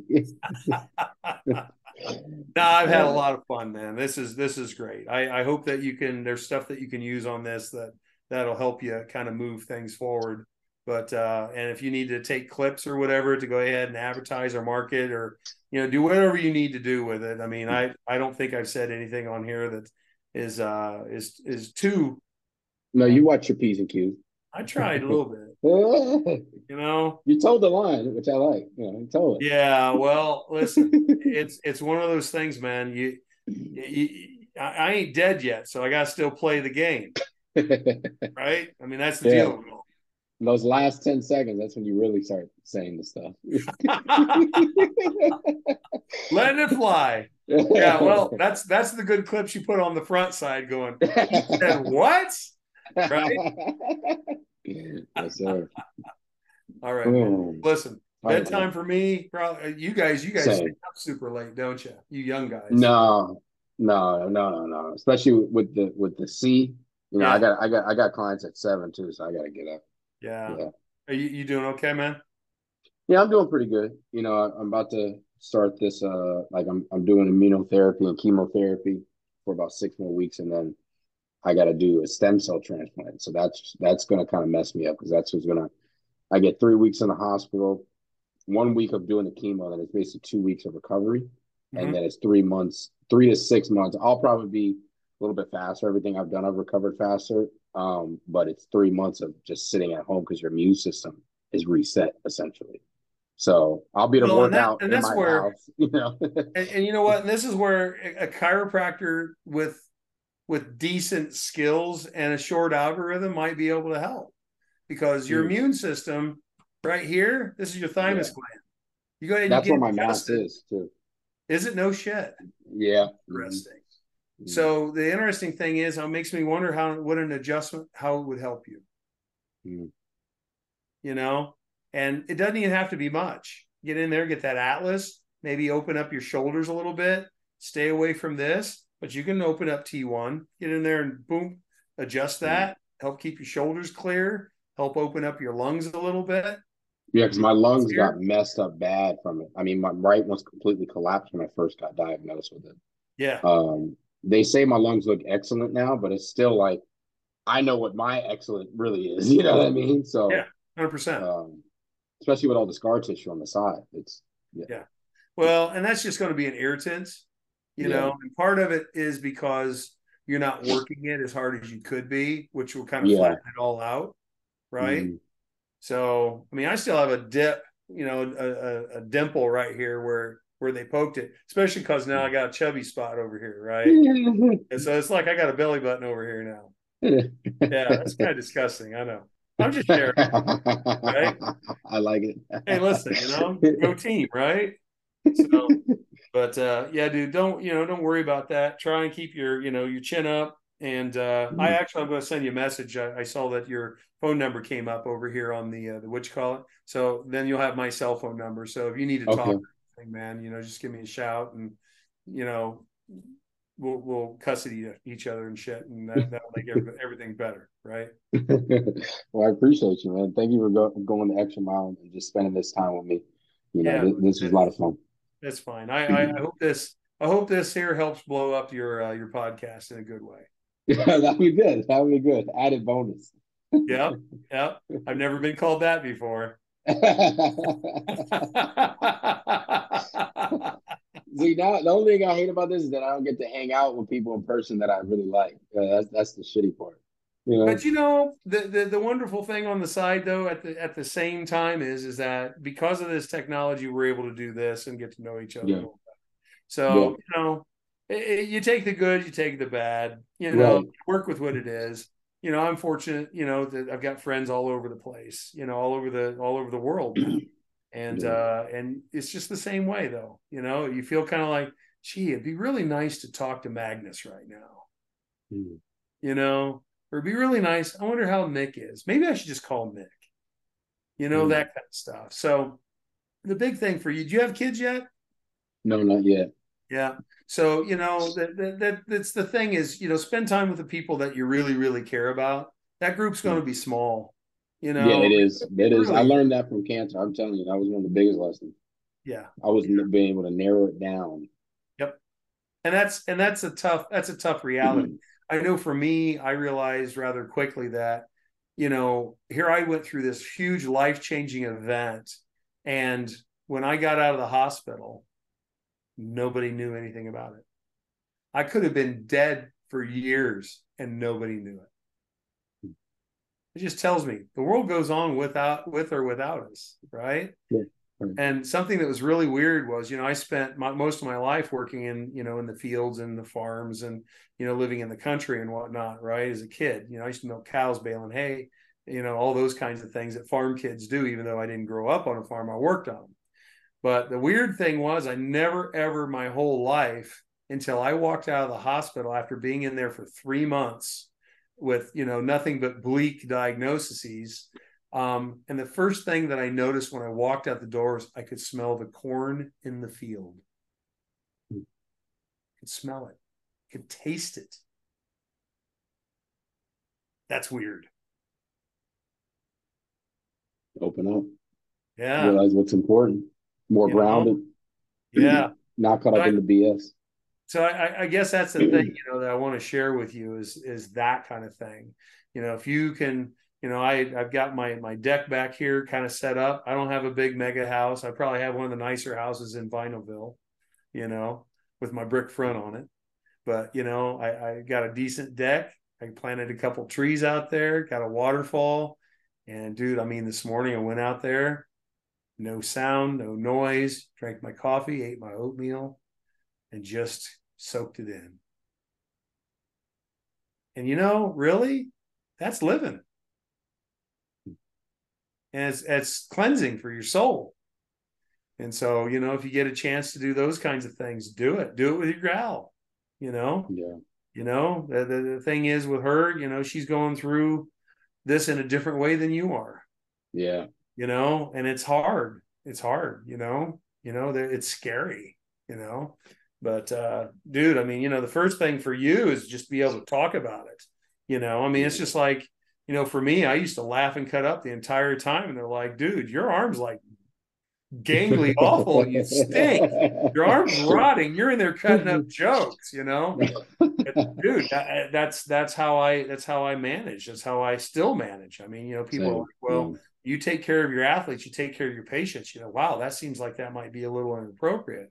And it's like but am i real? Hmm am i involving and engaging that person?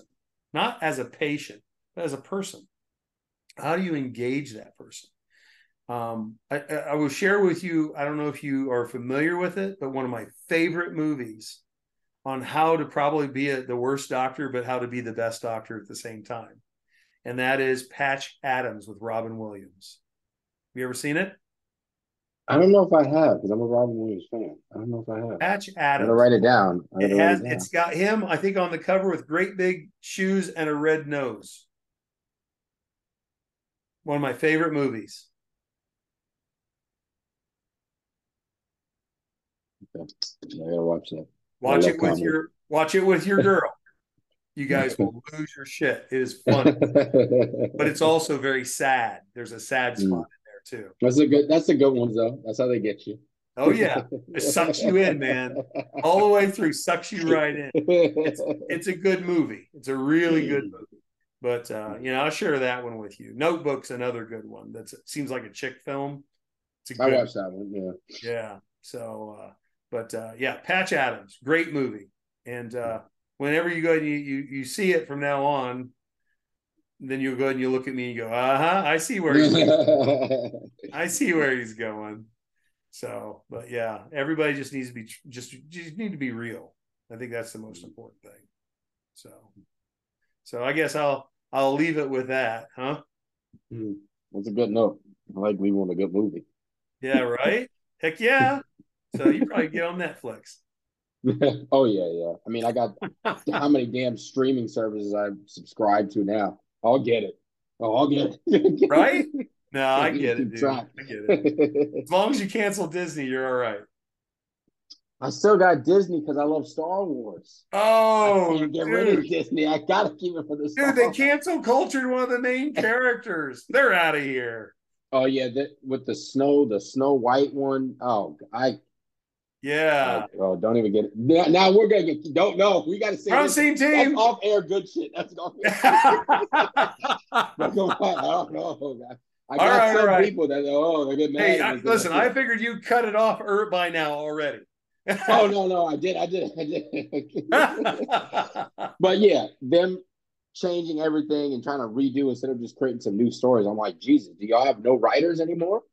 Why do we have to get rid of everything? We just make some new ones. That's because people don't have original thought anymore. yeah, That's the Mm-hmm. rub. That's the rub. Not cool. Well, I tell you what, I think you and I we can hang out. We can have some fun. so we'll just have to, you know, if you ever need to, to do something, you want to go ahead and uh, you have questions on maybe different people to get involved. Um, uh, I got some ideas already. Um, Really? Some people that you know you might have a lot of fun with. So Okay. uh, I'll see some of them here in a few weeks, but uh, we'll we'll see. okay.